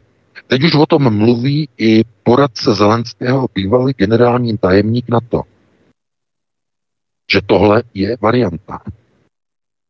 To znamená, po pádu ukrajinské ofenzívy bude hrozit zastavení financování a zastavení zbrojení a dodávek zbraní na Ukrajinu. Už o tom dneska napsal Politico, americký server Politico dneska vydal článek, že s, velkým, s velkými obavy, obavami uh, Bílý dům sleduje průběh ukrajinské ofenzívy, která zatím nevychází podle očekávání, s velkými obavami. Ano, přesně tak to je. Už, to, už, to, už se to blíží. Už se to peče. A eh, oni vědí, co se blíží. To znamená, Ukrajina přijde o své sponzory a bude potřebovat honem, honem, honem pomoc. Protože skončí financování. Kdo teď pomůže Ukrajině? Ano, a bum, koalice ochotní. Šest států, které v kritické situaci pošlou na Ukrajinu bezpečnostní garanci v podobě šesti armád. Nebudou mít ale sílu vojensky se poměřovat na frontě s Ruskem. Oni je tam rozmístí pouze jako fíkové listí, aby měli jistotu, že Rusové jim nebudou ničit infrastrukturu na té části, kterou kontroluje Ukrajina. Jak dlouho to ale vydrží? Když z té infrastruktury budou výjíždět nové tanky, budou tam v provozu opravny a tak dále. No, dlouho to Rusů nevydrží. Zjistí, že tam a tam startují letadla, že tam a tam Eh, opravili letiště, že jo, vojáci na to, že tam a tam eh, teď Ukrajinci startují a pum, přiletí čtyři kinžály, vymlátí to tam a zavře, zařve přitom 78 Poláků, 22 Čechů, 11 Slováků a 36 Litevců. Tam zařve na tom letišti. Okamžitě černý fábory, česká televize celá v černým, eh, patetické proslovy v televizi, fiala v černém, kravata, vystoupení, vážení občané České republiky, od dnešního dne jsme ve válce a podle paragrafu e, braného zákona jsem rozhodl o vyhlášení válečného stavu na území České republiky. A teď začne jmenovat jednotlivé odstavce paragrafu, povolávací rozkazy a tak dále. A už jsme v tom. A už jsme v prdeli. A už je třetí světová válka. Přesně tak. Jestli si myslíte, že přehání, jako jste si mohli myslet před půl rokem, když jsem mluvil o tom, že se chystá aliance uchopit, a teď o tom mluví Rasmussen, no tak si můžete malovat ještě pořád dál něco růžovou barvu. Klidně. Já vám tomu zabránit nemůžu. Ale jejich jedinou touhou těchto politiků je válka sama. Válka. Přání války, touha po válce. A dělají všechno pro to, aby ta válka s Ruskem byla. Takže e, znovu blíží se samozřejmě velký summit na té alianci, e, teda summit aliance na, v tom Vilniusu, co oni tam budou schopni nebo nebudou schopni Ukrajině nabídnout, ale je úplně jedno, co jim nabídnou, protože pokud do té doby nějakým drtivým způsobem Ukrajinci nezvítězí, protože o ničem jiném než o vítězství se nemluvilo, že se musí zvítězit nad Ruskem, aniž by bylo definováno. No, definováno bylo. No, bylo definováno. Zajímavá věc. Víte o tom, že kromě Zalužného zmizel už i e, šéf vojenské ukrajinské rozvědky Kirilo Budanov. Není po něm vidu a slechu už přes týden, prostě zmizel. Není, zmizel. No, kontrolní otázka. Proč on mohl zmizet? No, protože on byl opravdu velice velkohubej a on několikrát prohlašoval, že eh, do konce roku, minulého roku, že se projde po Krymu, protože Krym bude osvobozený ukrajinskou armádou. Potom ten termín posunul na konec jara na květen, že v květnu budou uh, ukrajinská vojska pokodovat v Sevastopolu. Tomu taky nedošlo začala ofenzíva, podívejte se, a Budanov zmizel. No, e, můžeme se na to dívat z mnoha pohledů. E, Rusové samozřejmě provedli minulý týden ten počátkem týdne ten raketový útok na centrálu GUR v Kijevě, kde má sídlo Budanov, tak je možné, že opravdu tam zahynul, ale je tady samozřejmě i eventualita toho, že byl prostě odstraněn, někam byl odsunut, aby nebyl příliš na očích, protože teď začnou se skládat účty. Jak to, že nebylo splněno to, co říkal Budanov před několika měsíci, že už budeme pochodovat na Krymu, budou se ptát Ukrajinci. Jak to, kdo je za to zodpovědný, že to není splněno? Podívejte se, zmizel Zalužený, zmizel Budanov, to znamená, co, co to má znamenat? E, jako na ně se to svede?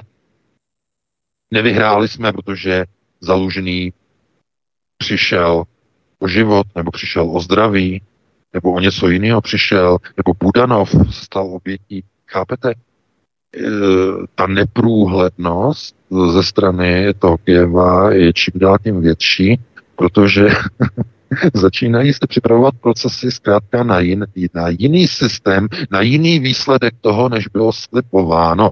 A podívejte se na to zděšení těch těch takových těch pohůnků, eh, těch chudáků, eh, kteří jako fandili, že, že Ukrajina, Ukrajina. A jim dneska tečou nervy, a úplně jim tečou nervy a prostě oni chodí do diskuzí, že jo, a tam prostě křičí, že Ukrajina, tohle to je vidět, jak jim prostě úplně tečou nervy.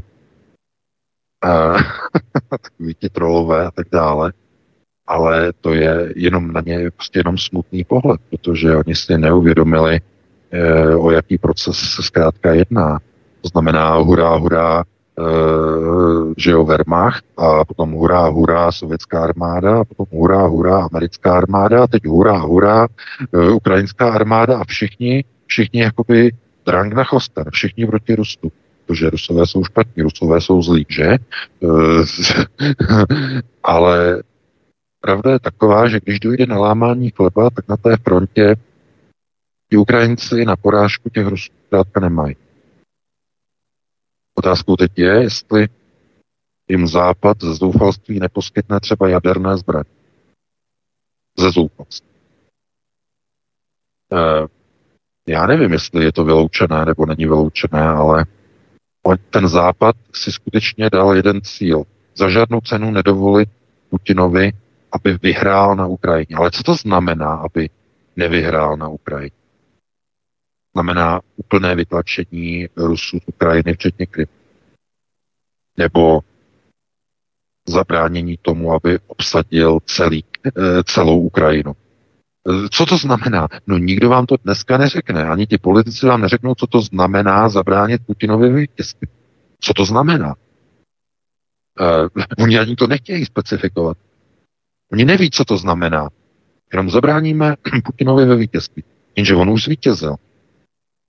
Už má obsazené to, co potřeboval. Ty největší ruské regiony jsou tam obsazené. On, on nepotřebuje nikam už postupovat. On má hotovo, on má splněno. Ano, on si dal ten cíl demilitarizace a denacifikace Ukrajiny, no ale e, i kdyby se mu to nepovedlo, tak doma ho nikdo za to nebude kritizovat, protože připojil k Rusku další rozsáhlé území. Takže bude zase za hrdinu, že? tam jako to není nic proti, jako proti ničemu. To byl ambiciozní plán, že jo, denacifikujeme a demilitarizujeme Ukrajinu. Hm, jestli k tomu dojde, já říkám, že to je se současnými početními stavy ruské armády naprosto vyloučené, to je naprosto vyloučené.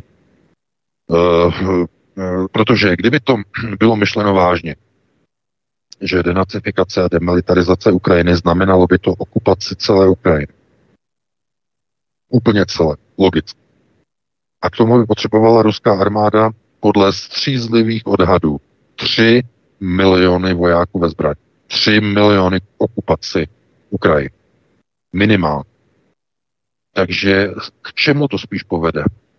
No, povede to k tomu, o čem hovořil teď polovině týdne šéf e, Ruského bezpečnostního výboru, e, tedy Bezpečnostní rady Ruské federace Portnikov, který měl rozhovor a e, řekl, že Jediným možným výsledkem eh, na Ukrajině, eh, mírovým tedy uspořádáním, je změna kijevského režimu. Už ne denacifikace a demilitarizace Ukrajiny, ale změna režimu na Ukrajině. A pozor, to už je trochu jiná, jiná retorika, dámy a pánové. Velmi zásadně odlišná. To už není ten ambiciozní plán, demilitarizujeme a denacifikujeme celou Ukrajinu. Ne, ne, ne, ne. Už se mluví jenom o změně kijevského režimu. Já tomu chystám článek, protože je to zásad klíčové, ale to je posun v postoji Kremlu, protože Portníkov je samozřejmě šéfem bezpečnostní rady. Ten je tím hlavním, kdo Putinovi radí Eh, typu jako půjdeme do operace, nepůjdeme do operace na Ukrajině a tak dále. To znamená, to je ta hlavní hlava, která tam má ty bezpečnostní starosti a otázky eh, na rozhodování. A zástupcem Portníkova je právě Dmitry Medveděv jako zástupce bezpečnostní rady, eh, tedy jeho náměstek. Že? Takže to jsou ty hlavní procesy, které tam probíhají teď momentálně. A to je jistý postun té politice Kremlu. Ale na to už nemáme čas, eh, máme 21.12. Týdku. Dáme si jednu písničku, je to jenom tak eh, krátce na občerstvení, jenom něco se napít a potom bychom se pustili do telefonických dotazů. Dobrá, takže zahrajeme si jednu písničku a potom budeme pokračovat. Dostanete šanci vy, milí posluchači, prostor ke kladení vašich otázek. Těšíme se na vás. Hezký večer. Prosíme, pomožte nám s propagací kanálu Studia Tapin Rádio Svobodného vysílače CS. Pokud se vám tento nebo jiné pořady na tomto kanále líbí, klikněte na vaší obrazovce na tlačítko s nápisem Sdílet a vyberte sociální síť, na kterou pořád sdílíte. Jde o pouhých pár desítek sekund vašeho času. Děkujeme.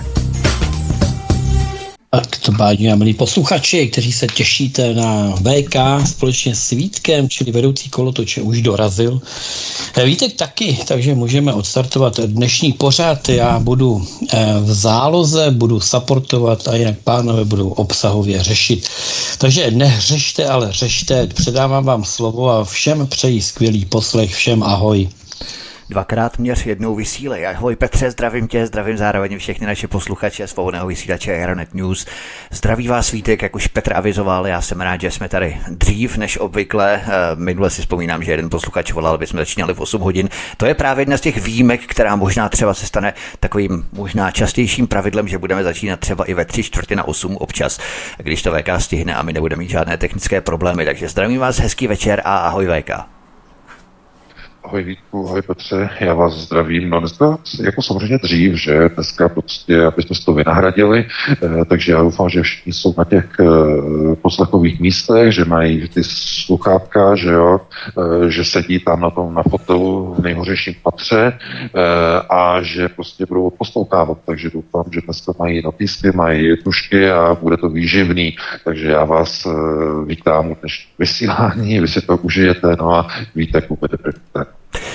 já se obávám, že není daleko doba, kdy už nebudou potřeba poznámky a bločky a propisky a tušky, ale bude stačit přepis AI, umělé inteligence, která přepíše to, co říkáme během pár desítek minut. Ono už to teda existuje, ale je to velmi tvrdě placené zatím, tak, tak pár let a bude to, bude to gratis, takže se obávám, že za chvíli ta doba právě nastane. Ale pojďme na první téma České Palermo. Advokát zaregistroval celkem šest porušení zákona na nespravedlivý soudní proces s Janou Peterkovou. Ministr spravedlnosti už dokonce začal advokátovi vyhrožovat za zahájení, jako v dobách před rokem 1989, když režim zahajoval advokáty, kteří až moc pomáhali obviněným a nespolupracovali s prokuraturou. Tady je důležité to politické vměšování, které svědčí o tom, že totalita se posouvá zase o stupínek výš, že se politici nejen vměšují do soudní kauzy, ale dokonce i vyhrožují hlavním aktérům. To znamená, že ta totalita, plíživá totalita, Oni to přirovnávají, že to není před tím rokem 89. Ono je to v podstatě mnohem takové, řekněme, rafinovanější, sofistikovanější a ten stupeň se posouvá zase o stupínek výš, že VK? No, protože v těch lidech to samozřejmě, to samozřejmě zůstává. Eh, oni třeba tu dobu nezažili úplně v těch aktivních letech, je to už přece jenom 30 let, tehdy tahali třeba kačera za sebou, že jo, eh, toho kolečkového s tím bubínkem, ale že jo, to je prostě v tom národě, je to prostě zakořeněné, to znamená eh, na to bicyklu, že jo, ohnutá záda, že jo, a český občan šlape a křečovitě se drží těch řídítek. A to je prostě v tom národě, to je zakořeněné. To je součástí českého národního genomu. Kde se to vzalo, no? Říká se, nebo alespoň tezi, tedy nebudu jmenovat, uh, že jo, kandidát věd, historik, ale opravdu nebudu radši jmenovat, aby neměl nějaké problémy, ale on se tím zabývá a e, má takovou teorii nebo hypotézu, že to začalo na Bílé hoře. E, Bílá hora je, je ten okamžik toho českého národa, kdy se rozhodl, že je že nemá smysl už dál o českou státnost e, se nějak zasazovat, e, že čeští pánové byli potom popraveni na staroměstském náměstí a tím jako ta nobilita, česká nobilita, že česká šlechta skončila na Bílého, nebo po Bílého. A proč je co to byla nobilita? Že, že nobilita tady šlechta, že? E, proč byla tak důležitá? Proč je důležitá pro každý národ nobilita? E, národ, který nemá svoji šlechtu, což je přirozená elita eh, nositelů modré krve po Abraham. To je důležité. Ale pozor, Abraham sám o sobě, eh, to je teď s velkým konceptuálním přesahem, Abraham nebyl žid. Pozor, velký šok asi, ale Abraham nebyl žid. Mluvíme tady o biblických procesech. Ne. A to je tohleto, když řeknete před některými sionistickými, tak se jim úplně zježí prostě že jo, vlasy, a, protože říkáte něco, co byste říkat neměl. Ale uh, oni byli nositelé, nebo šlechta, tedy do té doby, než se začalo spojovat tedy s černou šlechtou, že? Tak byla nositelem tedy tohoto vědomí, informací a zkrátka tako, takzvané nobility. O tohleto, když český národ přišel, tak ztratil svoje elity. A víte, že nezůstalo jenom u české šlechty, která byla zlikvidována. Došlo k exodům a k vyhánění.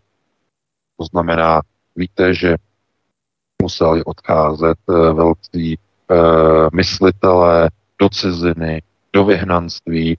No, protože že Habsburkové zavedli rekatolizaci, zatímco zbytek Evropy šel tedy cestou po 30 leté válce, cestou protestantství a tak dále a tak dále, odcházení do exilu, Jan Amos Komenský a tak dále a tak dále. To znamená eh, vzdělanci, že šlechta zničená, nobilita pryč.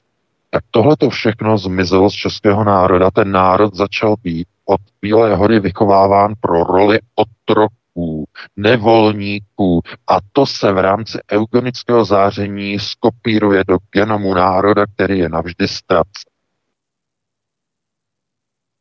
Stává se z něho pohůnek. Stává se z něho skřivený národ. Národ, který není schopný se postavit nepříteli, ať je to vnější nepřítel nebo vnitřní nepřítel v podobě vlády nebo kunty.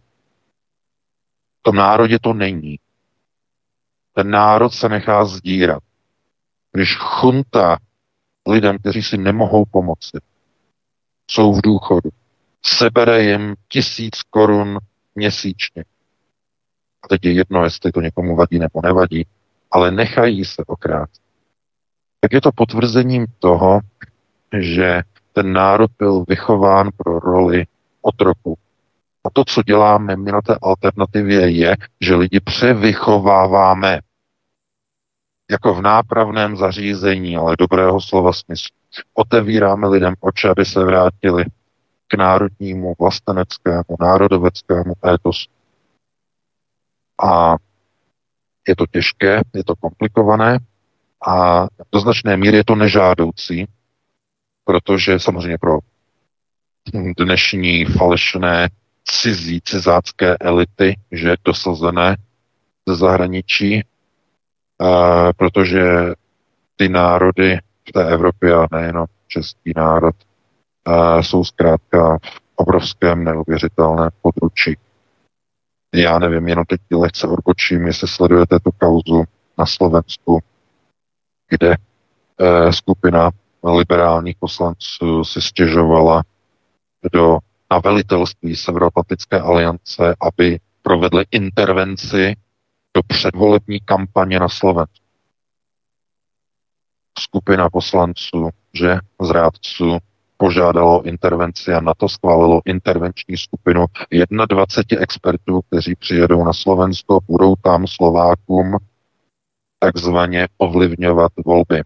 Teď má k tomu být e, v Slovenské národní radě svolána mimořádná konference nebo mimořádné zasedání, ale to musí nejprve schválit aby proběhla a jestli se jim tam podaří schválit nebo nepodaří, to je otázka, ale jenom je to ukázka toho, že eh, oni tam ještě tu vládu, tu náhradní, tu dočasnou, která má fungovat do září, do těch předčasných voleb, tak oni ještě ani nemají schválenou. Ještě nedostala ani důvěru, ale představte si, že už stihli posunout neziskové organizaci Open Society Foundation, nadace občanské společnosti George Sereše v Bratislavě, tedy slovenské pobočce Sorošovců, 22 milionů eur na program integrace Ukrajinců do slovenské společnosti.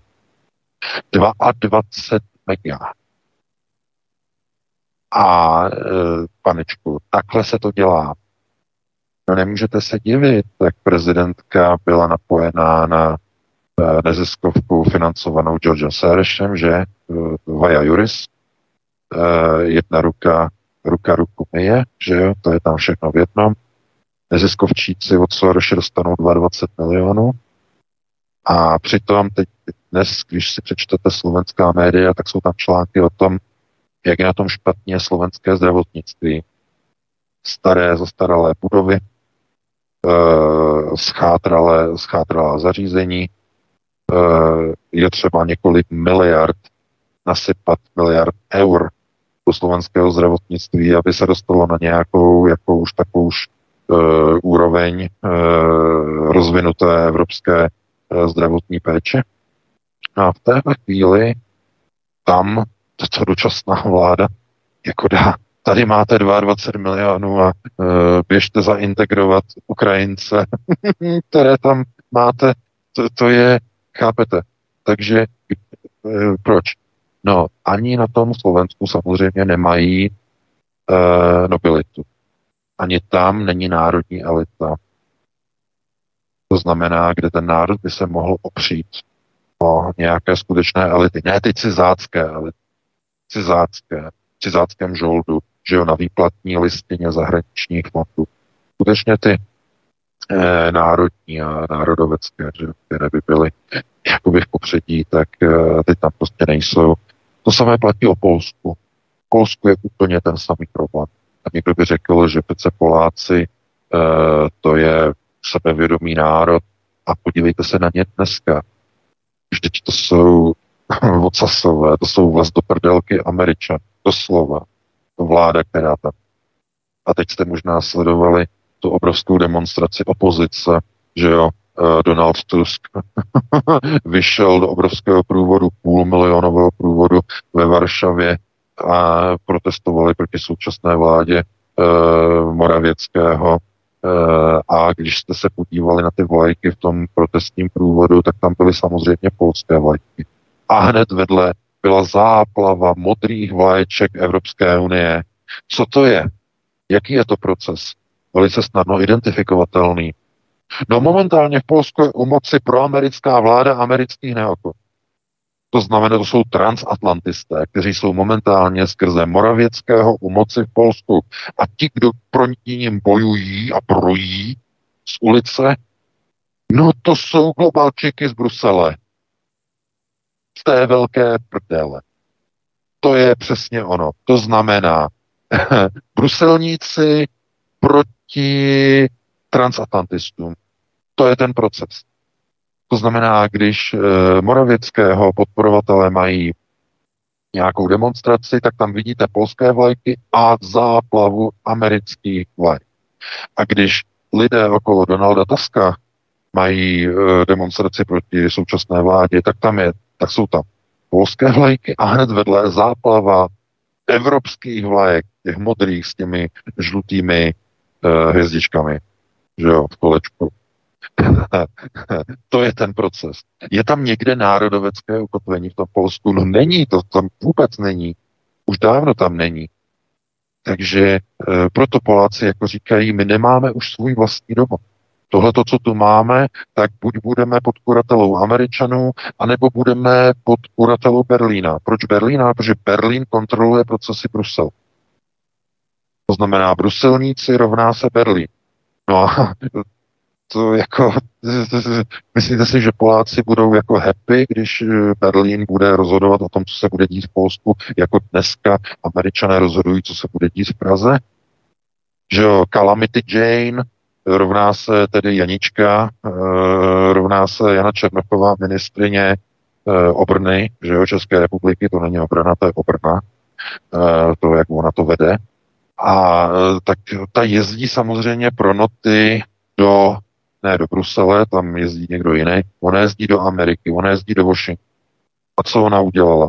No ona tam teď byla podepsat dohodu DCA. To je ta smlouva zvací dekret, dekret eh, pro eh, americké vojáky do České republiky. Dneska ještě o tom bude výživná řeč. A přivezla zpátky noti, notičky. Komu ty notičky přivezla? No, své kamarádce e, samozřejmě Markéta Pekarová Adamová, že přivezla jí notičky. E, o jakém smyslu notičky? E, nebo co to bylo za notičky? No, notičky s výzvou ke zrušení takzvaného zakládajícího paktu Rusko-NATO. To je, za, to je dokument podepsaný eh, tedy v době ještě Jelcina v roce 97 v Paříži, eh, který eh, ujasňoval eh, a zaručoval de facto Rusku eh, bezpečnostní garance a tak dále, tak dále, ale mimo jiné ten dokument eh, tam zakládal, že eh, NATO se nebude rozšiřovat o další země směrem na východ. To znamená, to tam bylo jako za, zadeklarované a tak dále. Ale co tam bylo ještě zadeklarované? No, že samozřejmě rozšiřování jaderných zbraní, že se nebudou posunovat zbraně, jaderné zbraně na to e, blíže e, tedy k Ruské federaci směrem na východ. To tam bylo zakotveno jako smluvní podmínka, že na to nebude tedy e, nasunovat zbraně dále. Že, no a představte si, že když teď byla Markéta Eh, Pekarová Adamová eh, v Litvě, ve Vilniusu, na eh, setkání šéfů nebo předsedů poslaneckých sněmoven a poslaneckých klubů zemí EU pod lavičkou NATO, bylo to pod NATO, že, setkání, tak ona tam vyzvala ke zrušení tohoto zakládacího dekretu, což je vlastně poslední pojistka před rozmístěním amerických jaderných zbraní v zemích střední a východní Evropy, protože ten zakládající pakt z roku 1997 je poslední blokační mechanismus proti tomuto rozmístění. A hned poté, co Janička přijela z Washingtonu, tak eh, Marketka odjela do Vilniusu a vypalila tam tuhle tu bombu. To znamená, pojďme zrušit poslední dohodu mezi Západem a Ruskem o nešíření jaderných zbraní a o jejich nerozmistování ze západu dále na východ v Evropě. Pojďme ji zrušit. Tohle to ona tam eh, řekla. No, co to znamená? No, to znamená, že znovu to není žádná národní nobilita. Jsou, eh, to je prostě politika eh, takzvané pitlíkované, to znamená pitlíkování politiky, znamená, co, co to znamená? No prostě tady vám nasypou, že jo, instrukce, tady máte pitlík, běžte to e, vysypat na hlavu vašim občanům. Stojí takhle v řadě ti politici a globalčiky, anebo transatlantisté, ty řady jsou dvě, že, tak dostávají pitlíky, že jo, v těch pitlíkách prostě pitlíkují politiku. E, takhle to funguje. E, ano, samozřejmě notičky, no, notičky, tomu je potřeba taky gramotnost, že ono se mluví o že jo, dostala noty, dostal noty, notičky, něco, aby udělal. Jenže k tomu je opravdu potřeba konceptuální gramotnost i ke čtení těch not. A to byste jim jako příliš fandili, těma politiky. Tam se jede mnohem jednodušší proces. To je pitlíkovaná, to znamená, oni to přímo dostanou zpracovaný. Oni jim to přímo připraví a oni to jenom vysypou na hlavu těch občanů. To znamená, jak to funguje v Evropské komisi vymyslí směrnici, tam to při upečou, dají to všechno dohromady a řeknou jednotlivým ministrům a vládám členských zemí EU. A vy to teď implementujte do svých zákonů způsobem, že to uzákoňte do svých vlastních zákonů. Tady to máte už hotové, jenom tam dejte do toho paragrafu, opište to, přeložte si to do češtiny a dejte to do svých zákonů. Takže to už nejsou noty. Noty jsou kuchařka. To si můžete představit jako kuchařku noty. Ale k tomu musíte být schopný kuchař. Nebo schopní kuchaři musíte, abyste si dokázali noty zpracovat. Hm, to oni nejsou schopní. Takže to je politika pitlíků, to je pitlíkovaná. A uh, oni to mají jako instantní polívky, že? To je to samé. Jako vytanu, že jo? Tam to máte kompletně. Tam potřebujete k tomu jenom vlastně nůžky, ani nepotřebujete nůžky. Roztrhnete ten sáček, a potřebujete k tomu hrnec, vodu a zdroj nějaké energie, eh, že jo, nějakou plotníku. Tam to nasypete, tam to zamícháte a máte. A to je, to je ono, to je pitlíková politika. To znamená, jak si děláte pitlíkové polívky, tak funguje pitlíková politika. To už nemá vůbec s notama nic společného. Takže to je jenom jako příměr. tak ti politici dělají přesně tohleto. Myslíte si, že by Pekarovou Adamovou napadla nějaká výzva, že pojďme zrušit zakládající akt e, na to Rusko, že vůbec o tom někdy slyšela, že něco takového existuje. Ne, dostala instrukce, zcela jednoznačně instrukce. No a od koho dostala instrukce? No tak samozřejmě od amerických bratří, no tak Jenička byla ve Spojených státech, no tak přivezla zpátky no možná ne ty noty, ale přivezla nějaký pitlík, že jo, tady ho máš, tam to vysyp na ty lidi v tom Vilniusu a navrhni to, aby to bylo zrušené, protože ten zakládající pakt na to Rusko je poslední věc, která nám brání do té naší republiky rozmístit americké jaderné zbraně. Takhle. A, a ano, samozřejmě, bude k tomu povídání dneska Vítek už avizoval mě tedy osobně potom v interakci, možná, že se o tom dozvíme potom, že budeme mít zajímavý telefonát, předpokládám. Takže eh, není to daleko. Dá se předpokládat, že to není daleko. Budou se potřebovat nějakým způsobem znovu zaktivizovat sklady bývalé Československé lidové armády, znovu se zmodernizovat nebo vybudovat na novo na zelené louce, bude třeba tam něco uskladnit. Američtí bratři přijedou, no a mají smlouvu, že DCA. A v té smlouvě není žádná jaderná výluka. Česká republika se tam žádnou výluku do té smlouvy nedala. Žádnou výjimku typu, eh, že Američané se zavazují, že neumístí, nerozmístí ani neuskladní na území České republiky e, žádné jaderné zbraně. Taková pojistka v té smlouvě prostě není. Stejně jako není v té slovenské smlouvě e, DCA, kterou mají Slováci s Američany. To je jenom popsaná smlouva, to je úplně stejný. Takže proč oni tam tu jadernou pojistku nedali? No, protože s tím už se počítá, aby američané mohli, když budou chtít, aby mohli jaderné zbraně přivést, aby je tam mohli někde uskladnit. To je přesně kvůli tomu.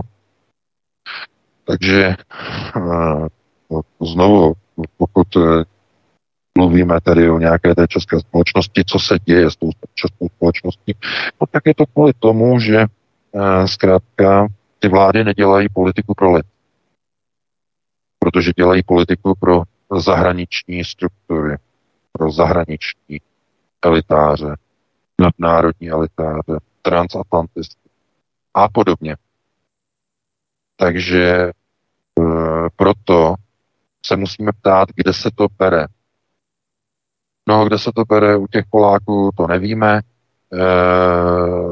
že jo, Slovensko, Slováci byli zase velmi dlouho pod područím Maďarů, že respektive Uher, takže tam možná a velmi pravděpodobně tam je to do genomu zakódované z dob Uherska, jednoznačně. No a my Češi, eh, my to máme zkrátka od té Bílé hory. S velkou pravděpodobností. Bílé hory. To znamená, národ musí být, eh, musí se cítit jako v roli sluhu otroků, kteří nemůžou o sobě vůbec nic rozhodovat. Všechno můžou rozhodovat jenom mocnáři někde za hranicemi. Dříve to byla Vídeň, eh, potom to byl Londýn a Paříž, potom to byla Moskva, že těch 40 let, no a dneska je to Washington. A Brusel. A teď mezi sebou se přetahují, kdo bude e, silnější a kdo bude rozhodovat, že jo, nad českým mahrálem. Jestli Brusel rovná se Berlín, nebo Američané rovná se Washington přetahují se o kontrolu procesu. A podle toho e, se ovlivňují volby v České republice, jestli je e, za prezidenta zvolený atlantista nebo bruselista, že podle toho se to potom určuje, jaká je zvolená vláda, že která jde na ruku transatlantistům anebo bruselníkům. Je to úplně jedno, je to jako v tom Polsku, žádný rozdíl v tom není. Pouze ty procesy řízení se můžou v něčem lišit, ale v praxi eh, nebo ve výsledku eh, je to jenom o tom, že ten národ eh, nemá žádné elitáře, nemá žádnou nobilitu nahoře, která by ten národ vedla těm svým vlasteneckým cílům. To znamená, měla by nějakou nobilitu nahoře, která by na první místo dávala zájmy národa, českého národa jako takové. Žádného cizího typu, co na to řekne Evropská unie naši partneři v Evropské unii, nebo co na to řeknou naši partneři v Severoatlantické alianci, rovná se, co na to řeknou ve Washingtonu. A před rokem 89, co na to řeknou soudruzi v Moskvě? A před dru- uh, za války, že no, co na to řekne Berlín, co na to řekne říšský vůdce? A před druhou světovou válkou, eh, co na, to, co na to řeknou eh, v Londýně a v Paříži naši spojenci, kteří nám garantují bezpečnost, že jo, před Německem eh, po první světové válce. Co na to řeknou? No a předtím, co na to řekne, eh, že jo, velký císař, pan císař, že jo, František Josef I, náš mocná, co na to řekne on. To znamená, pořád ten národ, jako ty politici, ti politici, kteří jsou jako dosazení k moci, neprosazují ve skutečnosti českou politiku, ale to je, to je proxy zpráva, mocenská zpráva, proxy, skrze prostředníka ve prospěch cizí, cizích mocností. Nic se na tom nemění vůbec.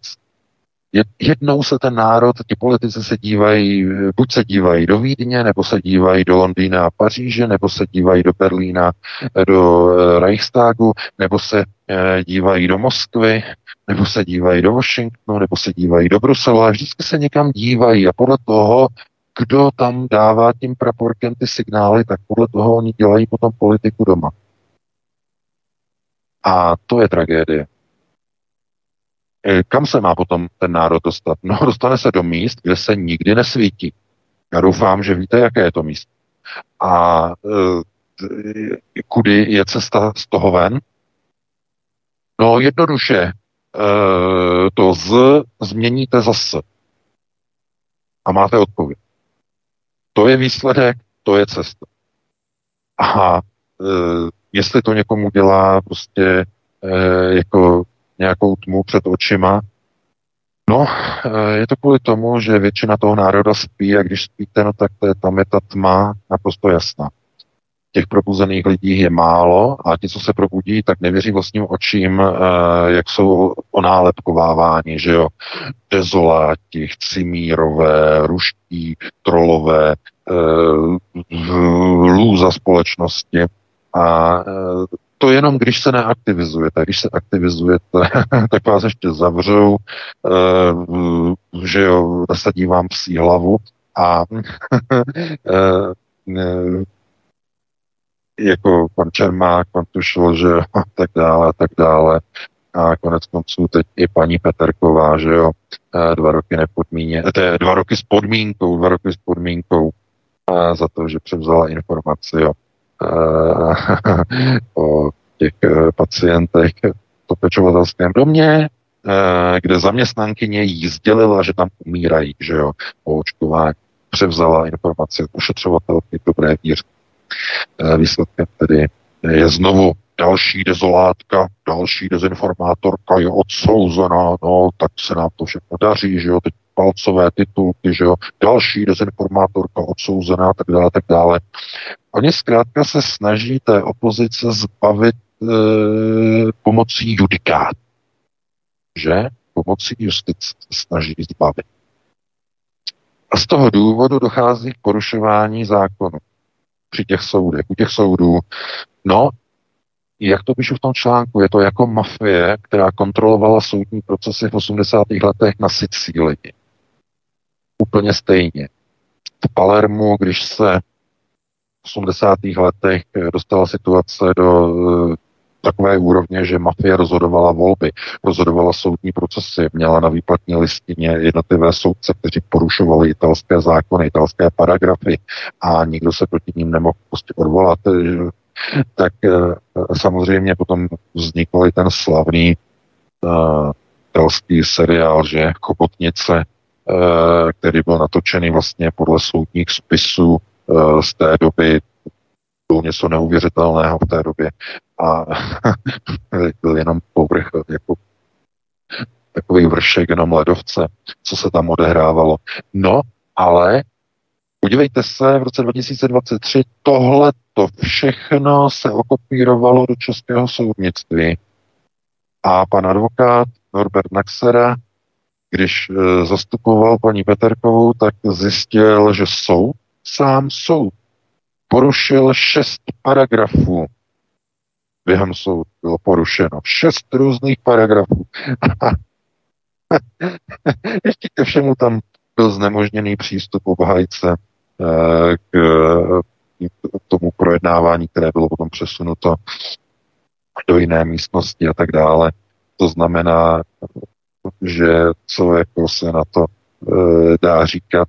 No, ten národ má zkrátka e, nad sebou systém, který není určen k tomu, aby zlepšoval životy lidí, ale aby jako tráp kontroloval nevolníky, poddané a otroky, aby se nezbouřili a když se někteří vzbouří a takzvaně se probudí, tak je zahájí a zavře je. A nebo je zahájí s výstrahou. To znamená, takhle to funguje. V té zemi, kde není vláda lidu, kde není vláda národa, kde je u moci vláda, která pracuje pro cizí zájmy a taková vláda se nemůže nazývat vládou, ale pouze chuto. Prosazování cizích zájmů nad zájmy občanů nelze nazvat vládnutím, ale to je chuta. Zcela jednoznačně. Můžete se na to dívat, jak chcete, ale zkrátka je to tak. Dívejte se na všechny procesy, které probíhají v podstatě době pod fialovou vládou.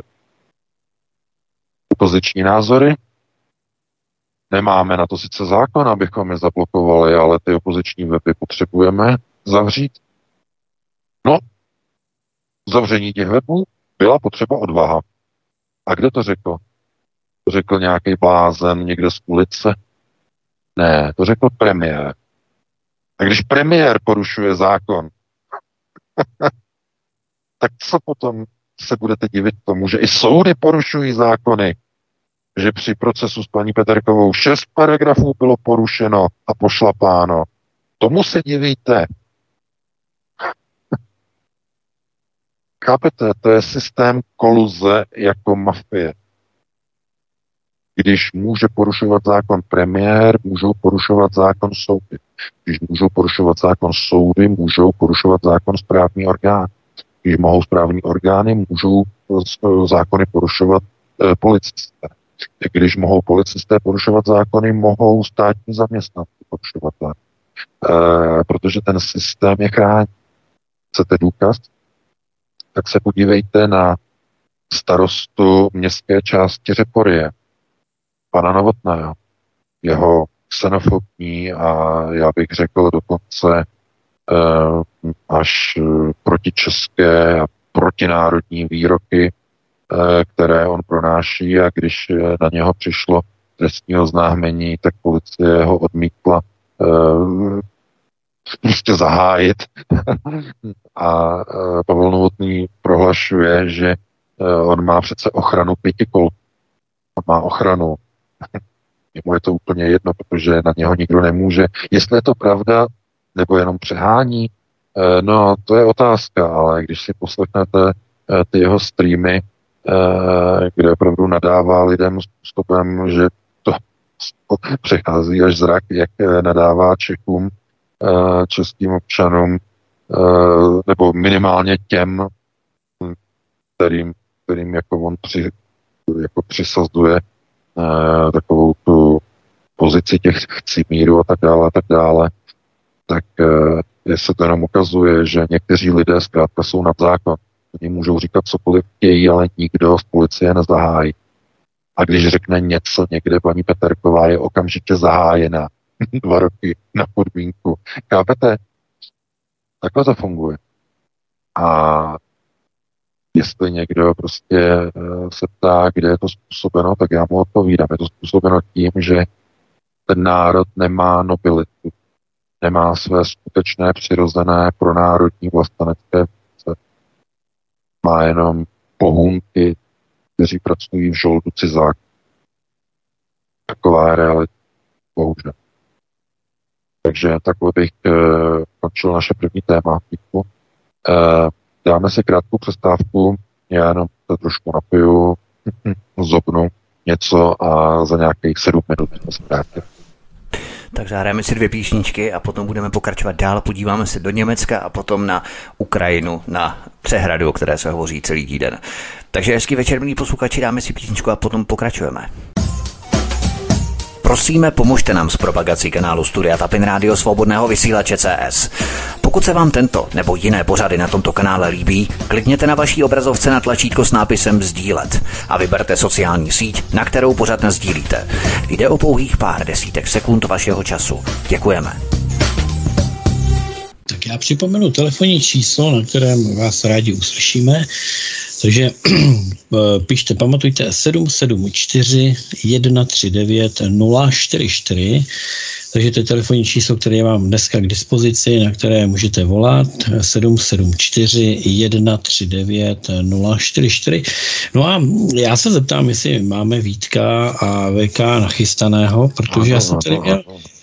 Ano, máme. Ano, já jsem tady taky, Petře, a udělal jsi mi velikou radost s Freddie Mercurym jako skalní fanda Queenu, tak to uh, opravdu kvituju s nadšením, takže díky.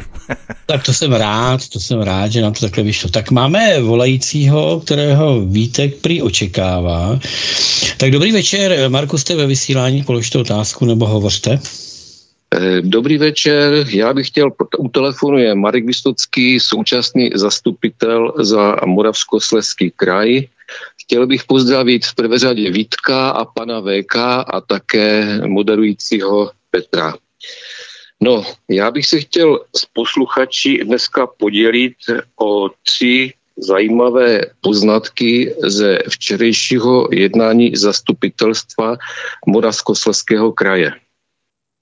Eh, ten první zážitek byl hned na začátku krajského zastupitelstva, kdy vždy sebejistý, egocentrický, sebestředný hejtman Vondrák, známý tím, že se lidem s jiným názorem vysměje, tak včera v plačtivém projevu oznámil, že ve funkci hejtmana končí. Oznámil, že to bylo bodnutí dozad od jeho spolustraníků, No a nutno říci, že Vondrák byl zvolen za ANO a před volbou prezidenta namísto, aby hájil šéfa své partaje Velkého Andreje, tak hlasitě podporoval na roli prezidenta pána v karované košili, co jezdí na motorce na srazi sudeťáků. No, po rezignaci následovaly oslavné ody na bývalého prezidenta z z jeho věrných a někteří dokonce, a tady přichází to chucpe, srovnávali současnou dobu s 50. lety. To je docela zajímavé, protože podobně tu dobu srovnáváme i my s 50. lety, ale že to, srovnávání, že to srovnávají oni, to je, to je docela zajímavé, protože třeba si uvědomit, že potomek eh, prokurátorky z 50. let Rychecké, Rychecké, který dneska dělá předsedu ústavního soudu a který stojí za článkem 10 ústavy, kterou protlačili v roce 2001 a díky tomu článku už Česká republika není svébytná a samostatná. Nejbrž jsme, protože mezinárodní smlouvy jsou nadřazené nad zákony České republiky.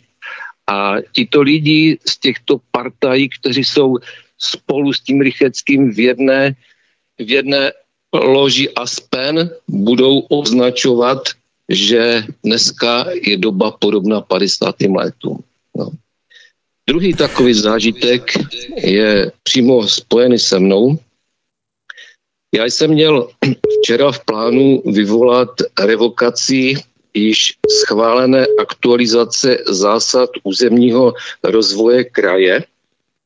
To je klíčový dokument, který e, krajské úřady musí, e, aby krajský úřad mohl stavět veškeré, tak na základě stavebního zákona musí tyhle ty zásady územního rozvoje stále aktualizovat a to jsou klíčové dokumenty.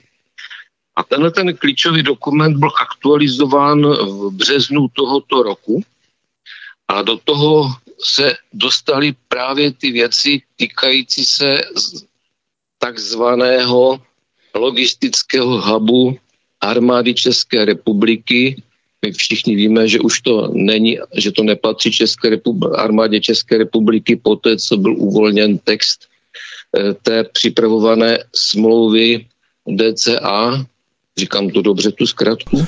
Ano, Marku, zkusme trošku drobně akcelerovat, jestli je to možné. Tady, tady, tohoto, eh, podle té zůrky se mělo probíhat výkupy a vyvlastňování pozemků v obci Petzwald, která je bezprostředně u letiště, v některých místech dokonce podle některých informací je 150 metrů od hrany letiště Mošnov. A podle té zurky se připravují překlady a přeložky železniční tratě, a to i přes unikátní krajinou oblast, kde jsou mokřady, unikátní výskyt rostlin. Roste tam unikát, eh, ta, ta rostlina se jmenuje eh, kotvice.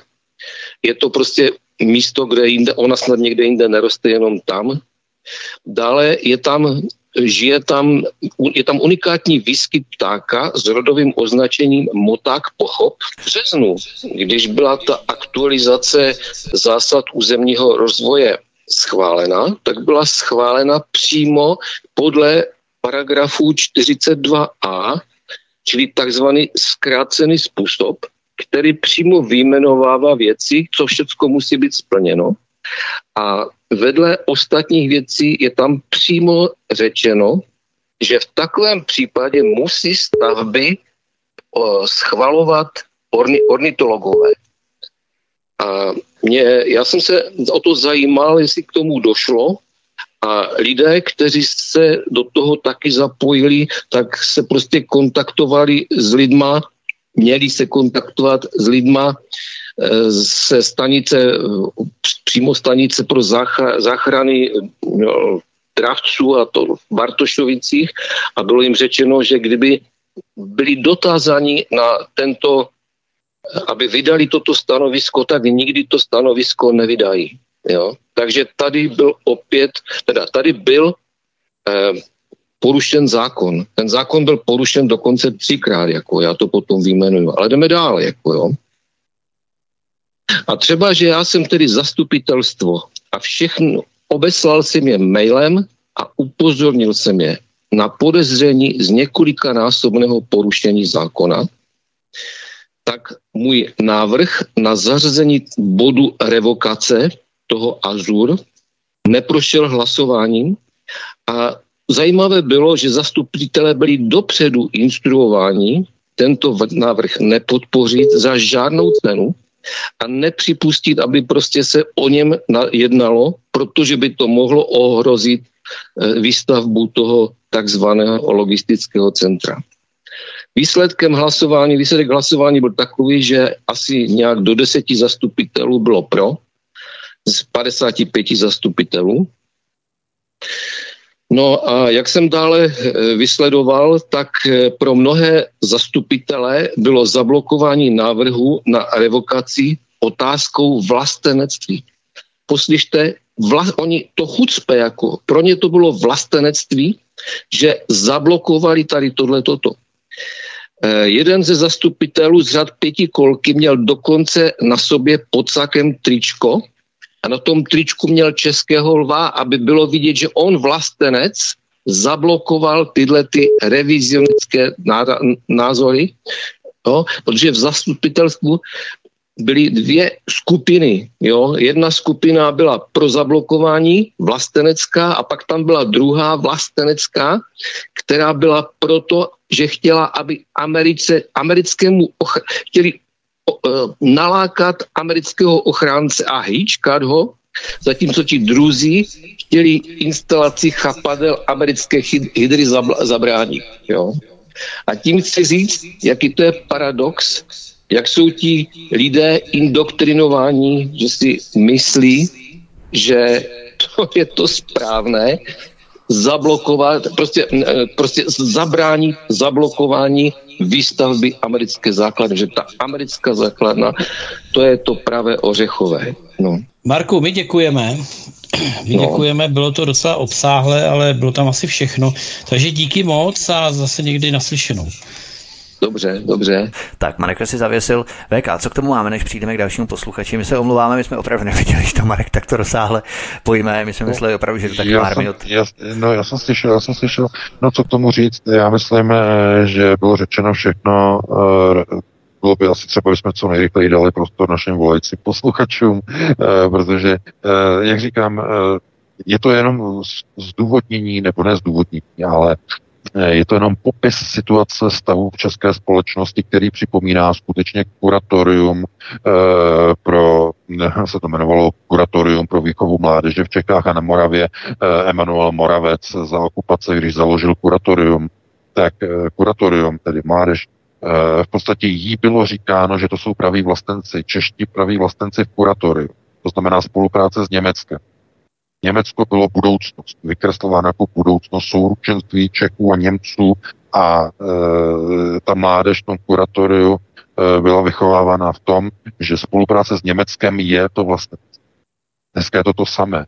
To znamená, když on si na to zastupitelstvo, ten jeden z těch politiků, jak eh, teď eh, jsme slyšeli, přinesl to tričko s tím českým lvem a říká, že on, když hlasuje proti tomu, aby se to revidovalo, to územní rozhodnutí, že on tím vyjadřuje vlastenecký postoj, tak dělá to samé chucpe, vysílá to samé chucpe, to znamená, označuje za vlastenectví něco, co není vlastenectví, ale kolaboraci s americkou státní mocí Českou to je kolaborace s Američany. Stejně jako kuratorium kolaborovalo s nacistickou říší. Je to úplně to samé. Oni si matou a mění pojmy a dojmy. Pro ně je kolaborace vlastenectví.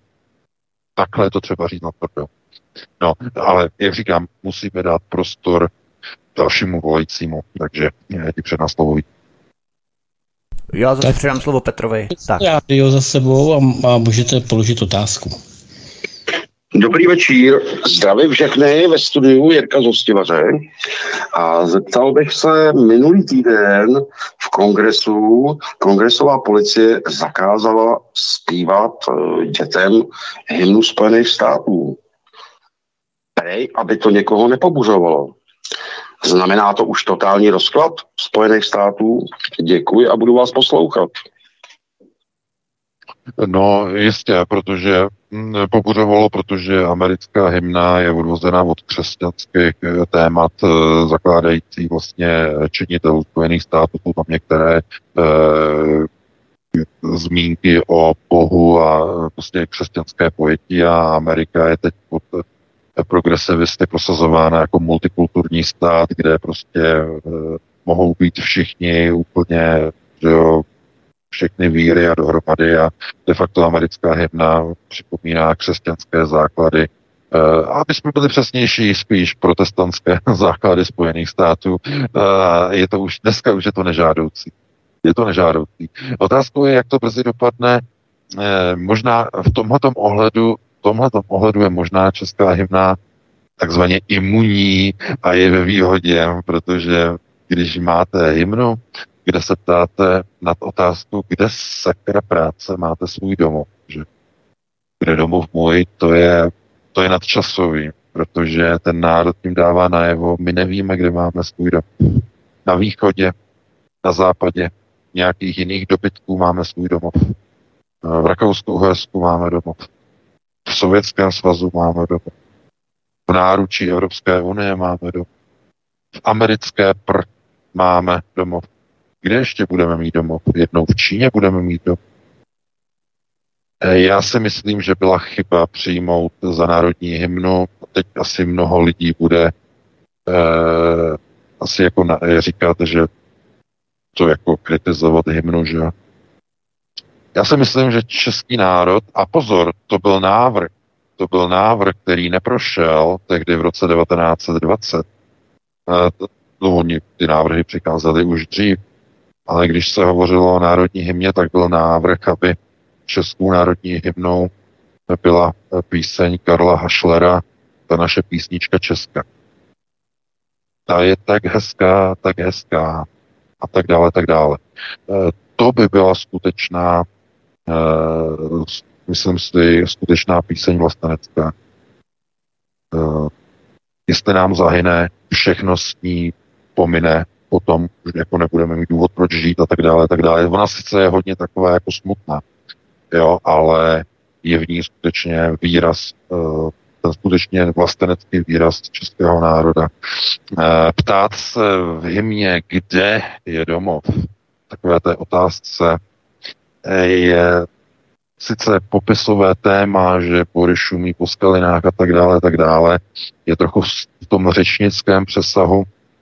Jako by dáno, že ten domov je tedy v tom území, v tom prostoru, ale je to popis do značné míry popis postrádající jak liriku, tak i epiku což v tom Hašlerově textu nechyběl. Tam to bylo všechno. Eh, je to samozřejmě otázka, že jo, jako chuti eh, typu, co se komu líbí, nelíbí, ale v těch 20. letech skutečně se prosazovalo, aby právě Karel Hašler, jeho písnička Česka, aby byla uh, státní hymnou a ten návrh neprošel. Přímo proti tomu vystupoval Jarek Masaryk, že to v žádném případě, takže uh, to by bylo možná ještě na nějaké extra článek. Uh, takže takhle bych to jako uh, jenom doplnil no a pustíme se do dalšího volajícího, pokud mám. Dobrý večer, jste ve vysílání, položte otázku. Ano, ano. E, takže tady Karel, já vás všechny zdravím, i posluchače ze Stavím rádio. Tak, já jsem se chtěl zeptat, jestli jestli by pan VK, když on se to nezaslabilo, tak znova klikám teď. E, jestli by pan VK nevěděl něco ohledně gamma záření, prostě se mi stalo to, že mám takovou krabičku, nějaký jednoduchý ten Tiger Millerův počítač, jo, umí to i tikat a, a prostě někdy od, řekněme od dubna, já nevím úplně přesně, jo, ale že vlastně ty události nějaký, který jsem slyšel, zasáhnutí nějakého skladu s tím materiálem nebo tohleto, prostě sleduju to už několik let, jo, a moc jsem tomu už nevěnoval pozornost, prostě přírodní pozadí 0,25 až 0,30 mikrosievertů za hodinu. A najednou jsem zjistil, někdy v Dubnu, nebo pak nevím přesně, že dvojnásobek, jo. A tak jsem si tu krabičku dal tady víc na oči a sleduju to třikrát, čtyřikrát denně a představte si normálně, hodně často naměřím až trojnásobek přírodního pozadí, jo. Tady jsem na vrchovině, tady je všude uran, jakoby ve spodu, tak znamená, já to nedokážu posoudit, jestli a teď ta otázka, jestli by, jestli by pan VK, prosím, nevěděl, jestli se jde, já jsem nedohledal nikde na, na internetu, abych se dostal k nějakým datům, které jsou měřený nějak loka, v nějakých lokalitách. Jo, prostě absolutně nenajdu nějaký jakoby, jakoby data na internetu, abych si to dokázal srovnat. Tak si chci pořídit ještě jednu krabičku, aby mu dokázala to stahovat do počítače, grabovat, v čase to sledovat. Jo, Dobrá, ale... takže základ, proč je trojnásobek eh, těch hodnot? To je základní otázka. 0,77 mikrosievertů za hodinu. Jo. A uh-huh. Dobrá. Prostě, když vlastně ty události, které nějak souvisely s nějakým Jasně, my jsme rozuměli, takže eh, otázka je jasná, budeme odpovídat, jo? jo? Dobře, dobře. Děkuji. Děkuji moc krát. Hezký večer. Hezký večer, naschle. No, já děkuji za dotaz. Eh, znovu je třeba říct, že zvyšování přírodního pozadí přirozené radiace může fluktuovat eh, v čase, eh, především při změnách počasí, při dešti a podobně v oblastech, kde jsou kde přítomnost takzvaného přírodního uranu v podloží, tak při změně počasí dochází k úniku tohoto záření skrze navohlou půdu. Vlhká půda, když umožňuje nebo mění průběh vyzařování z podloží, dochází k různým fluktuacím. Dalším zajímavým takovým, takovým typem je třeba vyzařování nejenom tedy uranového podloží, ale třeba i radonu. Při změně počasí znají to možná i motoristé, kteří dříve měli auta s karburátorem a měli ve výpavě tedy karburátor. Některé karburátory zkrátka nad radonovou vrstvou vypovídali zkrátka poslušnost. Kvůli radonu najednou se motor zastavil, přestal tedy pracovat. Bylo to ovlivňování v podstatě té, jak máte vlastně v karburátoru směs vlastně paliva vzduchu, tak bylo vlastně ovlivňováno tedy jakoby pouštění toho paliva těch palivových kanálků. a ty přírodní projevy jsou tudíž jakoby no, velmi značně ovlivnitelné tedy změnami různého počasí. Pokud by se nacházelo něco v atmosféře, tak by to bylo podobné, jako naměřili v Lublini v Polsku, kde došlo ke zvýšení tedy prvků izotopů. Teď se nemůžu vzpomenout izotopů, no, jakého prvku, teď se mi to vypadlo, tam, do, tam došlo ke zvýšení opravdu významně o nějakých 3000 procent. A to je zkrátka něco, co už se jako nedá přisoudit původu nebo původci nějakých prostě přírodních změn, jako je počasí, ale skutečně tam je nějaké podezření, že z té Ukrajiny opravdu něco uniklo při výbuchu toho skladu s ochuzeným uranem. To byla ta kauza, která byla asi před. Ale pokud dojde někdy k nějakému trojnásobnému zvýšení nějakých e, mikrosievertů, to může být součástí opravdu jenom podloží při změně počasí, nemusí to znamenat nic, nic zásadního vážně. Jo, protože když něco vynásobíte třemi a je to, je to, je to mikrosievert, tak to ještě pořád nic neznamená.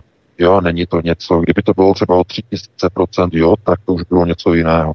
Takže já bych tady to nechal zatím jako bez nějakého většího komentáře, jo. Takže takhle by na to reagoval a se do další. Dobrý večer, jste ve vysílání, položte otázku.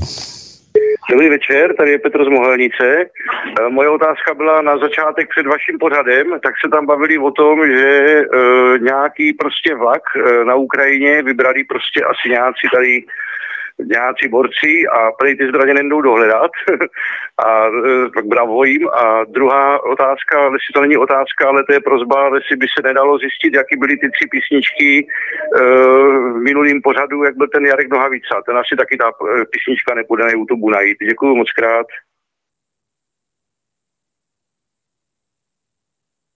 Tak, hezký večer, VK. Máš k tomu něco v rámci toho vlaku na Ukrajině? No, na Ukrajině se prostě vybírají vlaky úplně normálně, tam se vybírali kamiony, než tam jezdili. že jo, Česmat má s tím velké zkušenosti, řidič Česmadu. to už v 90. let tedy vždycky dělali barikády, falešní policajti, že jo, měli uniformy, vydávali se za policajty a vybrali prostě mýto, že jo. Co vezete? No, vezeme, že jo, televize, že jo, barevní televize do Ruska. No, tak dobře, tak musíte zaplatit jako nějaký clo, jaký clo, no, asi čtyři televize, že Otevřel náklad, dal čtyři televize a projel, že bylo hotovo, vyřízeno. Prosím vás, Ukrajina, to je divoký východ. To je prostor, kde neexistuje žádné právo, to je prostor, kde prezident se sjíždí na kokainu, náčelník generálního štábu zmizel, šéf vojenské rozvědky zmizel spolu s ním, mají spuštěnou ofenzívu, která jde do kytek, tam nikdy už za nic nechce nést žádnou zodpovědnost a co mají ještě rozum a hlavně nějaké peníze, tak utíkají z Ukrajiny pryč do, Evrop, do Evropské unie. to je výsledek, to je dnešní Ukrajina.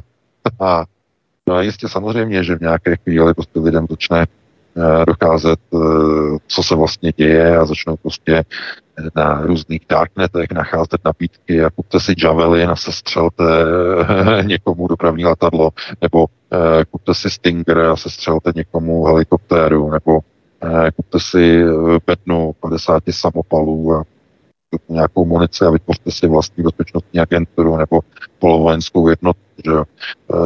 No, jistě, protože ta válka na Ukrajině otevře prostor pro černý trh samozřejmě a dostanou se k těm zbraním prostě různé uh, různí, různí majitele, že jo, v Evropě hlavně různé teroristické organizace, že jo, které potom začnou dělat někde nějaké, nějaké akce a politici řeknou, musíme se semknout a musíme zpřísnit pravidla pro držení zbraní. to bude to největší chucpe. Protože takhle to, takhle to politici dělají nejraději, že jo. Necháme lidi, aby neměli vůbec nic, aby potom se mohli nechávat zabíjet uh, jako teď v té Francii. Jak tomu chystám článek ještě dneska na večer, uh, to bude opravdu velmi hutný, hutný článek z Francie, k čemu došlo ve Francii, uh, v městě Aneky, Syřan, syrský migrant, který dostal nejprve azyl ve Švédsku a potom chtěl ještě navíc získat azyl ve Francii, ale ve Francii, kde jsou větší dávky, pochodem sociální, ve Švédsku už žádné neměl, tak chtěl nový azyl, tentokrát ve Francii, soud mu to zamítl, protože už neměl na druhý azyl v EU nárok, to je nesmysl, protože už měl uh, azyl přiznaný ve Švédsku, uh, tak asi mu prdlo v hlavě a nožem pobodal čtyři patola. Nožem, park. Podařilo se nám získat autentické video z toho útoku. Tohle to kápete. A největší chucpe je to, že ve stejný den, ve stejný den k něčemu došlo. Brusel, ve stejný den. A k čemu došlo, no to se nechávám do toho článku. Se nechte překvapit. Eh, takže to je jenom takové navnadění na ten nový článek, co bude teď ještě večer. No a pustili bychom se do dalšího volajícího, pokud máme někoho. Já jenom k tomu Jarku Nohavicovi zkuste vepsat do Google, do prohlížeče, do vyhledávače první verš třeba, nebo druhý verš, to je jedno, a vyjede vám text té písničky, včetně, jí, včetně jeho názvu, a to potom můžete vyhledat na YouTube. Podle toho by se to dalo asi nějakou, nějakým způsobem vyhledat, pokud nemáte šazu nebo nějaký apky na chytrých mobilech, chytrých telefonech, které to samozřejmě dost poznají, tak zkuste tohle a třeba vám se to dá najde. skutečně, dá se to i na aplikaci, umí to iPhone, umí to i Google, dáte si normálně odposlech, eh, buď aktivujete Siri, anebo na iPhoneu, anebo aktivujete ten Google Voice a řeknete mu, eh, co je, eh, buď teda, pokud máte v češtině, že jo, tak to řeknete česky, co je tohle za písničku. A Google vám řekne, poslouchám. Přiložte telefon eh, k hrajícímu zdroji a on vám najde autora textu písničky. To je jedna možnost. A to samý vlastně uděláte u iPhone. Že? Dáte, řeknete Siri, aby vám řekla, co to je za písničku. Přiložíte telefon k reproduktoru, že jo, to je jednoduchý. Takže takhle si to můžete zjistit, když ani nechcete třeba klepat do a nebo se můžete zeptat uh, chat GPT, ten vám to řekne, že jo, ten vám taky odposlechne, že jo, what is this song? A že ta, no to tam nevím, jo. tam nevím, kde má tu klikačku na odposlech no, player v podstatě. Eh, no, to, to je nemá. ten plugin, ten si, ten si tam musíš stáhnout. Jo, tak. Plugin, ale to je v placený verzi, to je v placený verzi. Aha, aha. Máme tedy volajícího. Máme volajícího, tak uh, dobré, to jsme chtěli jen vysvětlit, pojďme na dalšího posluchače, fajn. Dobrý večer, jste ve vysílání, položte otázku. Dobrý, dobrý večer, tady Miloš, já zdravím všechny. Jenom takový stručný dotaz. My jsme tady zaregistrovali na Moravě, že zemědělci uh, likvidují pole oseta obilím a přesévají to kukuřici. Co si o tom pan VK myslí? Je to zase v nějaký vstřícný krok vůči Ukrajině? Děkuji. Hm, no, já děkuji za dotaz. Uh, asi e, já teď, teď budu střílet, ale mám pocit, že došlo asi ke změně výkupních cen. Uh, změně, pokud se změní výkupní ceny, tak většinou zemědělci okamžitě přesívají na jinou plodinu. Takže hledejte výkupní ceny, jestli kukuřice se změnily, někde, nebo třeba Agrofert začal vykupovat kukuřici za víc peněz. Možná, možná. A nebo, nebo, já bych teď nerad tady něco řešil, ale kukuřice se vždycky vysívala ve chvíli, kdy hrozily období sucha, hlavně teda ve Spojených státech, když by byly velká období sucha, tak samozřejmě dojde k tomu jevu, že z obilných klasů vypadávají zrna při dlouhých obdobích sucha. No a proti tomuhle se to řeší tak, že se místo obilí zase jako kuřice, která je daleko odolnější proti dlouhým obdobím sucha. Takže může jít o diverzifikaci takzvaného plodinového portfolia. Eh, farmář eh, se očekává třeba velká období sucha, takže diverzifikuje a nasadí na určitou plochu raději kukuřice. Kukuřici, kdyby došlo k té nešťastné události, že bude dlouhé sucho, tak přijde o nějaké obilí, ale bude to mít vynahrazené kukuřici. Eh, je to jedna z možností. Jo? Takhle. Takže takhle bych na to odpověděl, no a pustíme se do dalšího volajícího. Máme někoho. Konečně, konečně žena. Dobrý večer, jste ve vysílání, položte otázku. Dobrý večer, tady je Lenka. Já jsem se chtěla zeptat, alternativa poslední dobou zapomněla na migraci a na to, co stejko schvaluje VHO. Jestli by k tomu pan VK mohl něco říct, nemyslím migraci z Ukrajiny, ale z jiných zemí.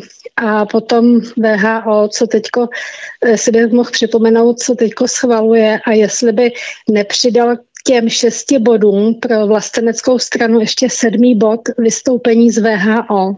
Děkuju. No, ještě samozřejmě. Respektive slovo no, SN, ale to, to by bylo hodně těžký kalibr tedy. Z VHO, z VHO už jedna země vystoupila Spojené státy v dobách Donalda Trumpa. Donald Trump vyvedl Spojené státy z VHO, to je to největší chucka, přitom tam probíhaly největší procesy očkování, že jo. Zrovna pod Trumpovým vedením. the more boosters you have, the healthier you are. Že jo. čím víc máš půstrů, tím to je zdravější. Uh, uh, a ta, ta, ty, tyhle ty věci, které tam uh, se říkaly v tom konceptu toho roku 20.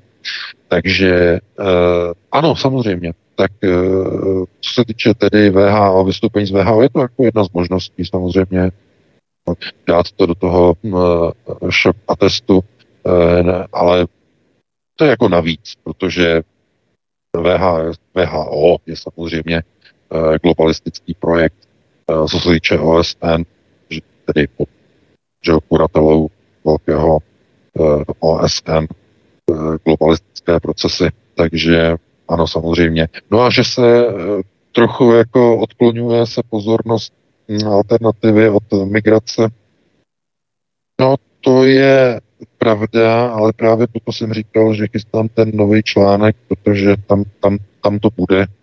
Tam to bude.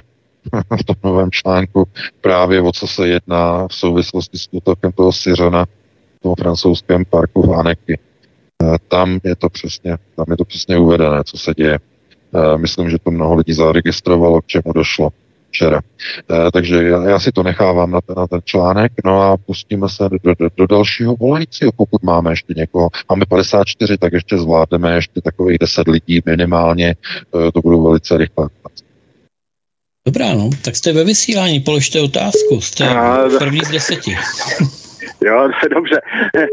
Zdravím všechny večer teďkon a rád bych se zeptal, vy jste tam mluvili taky o té šlechtě, jo, jakože ta inteligence, jako ta šlechta držela, to, to není ale úplně tak úplně pravda.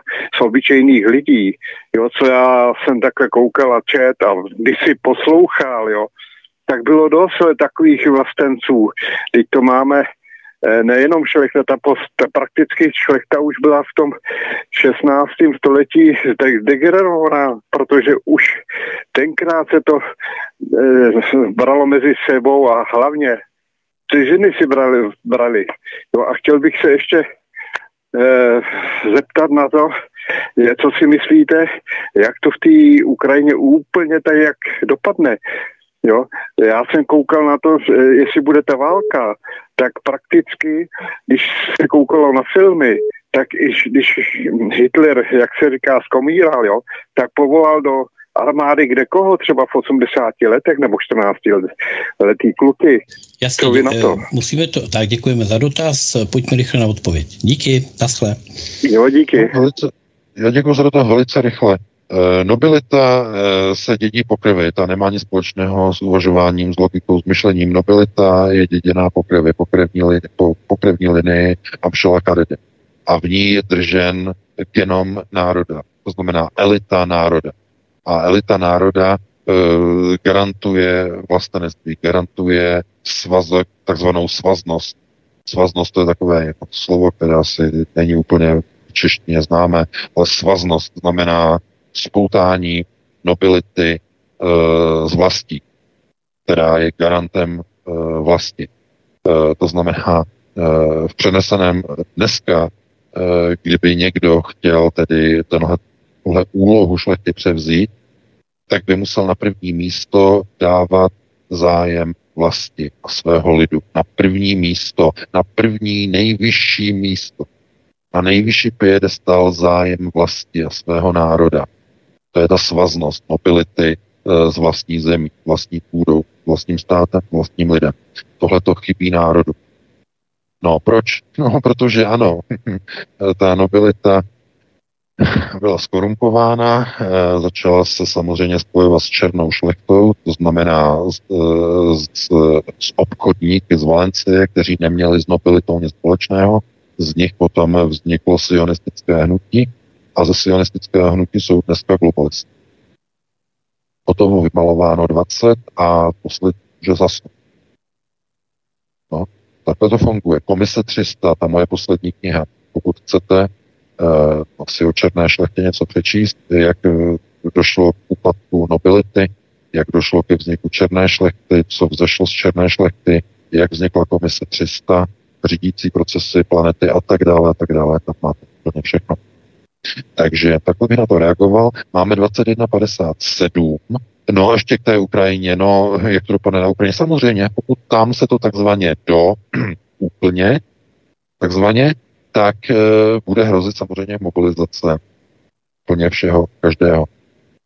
Mluvil o tom Karel Řeka, náčelník generálního štábu. Pokud dojde ke konfliktu a ke střetu NATO s Ruskem, hotovo, vymalováno mobilizace, odvody, rekvírování majetku a tak dále. Všechno naplno. To je samozřejmě jistý. No takhle by na to reagoval a jdeme se do posledního volajícího, tak 10 lidí asi nezvládneme, tak ještě jednoho. Máme 21.58. Ještě jednu. Tak eh, jste ve vysílání, dobrý večer, položte otázku. Dobrý večer, Lenka Praha. Uh, jenom chci říct, že od pana VK vůbec nejdou sdílet články z Aeronetu. Třeba když ho nazdílím, tak ty lidi ho neotevřou. Ani když skopíruju odkaz, musí to opravdu vyťkovat ručně, um, aby se dostali na ten článek.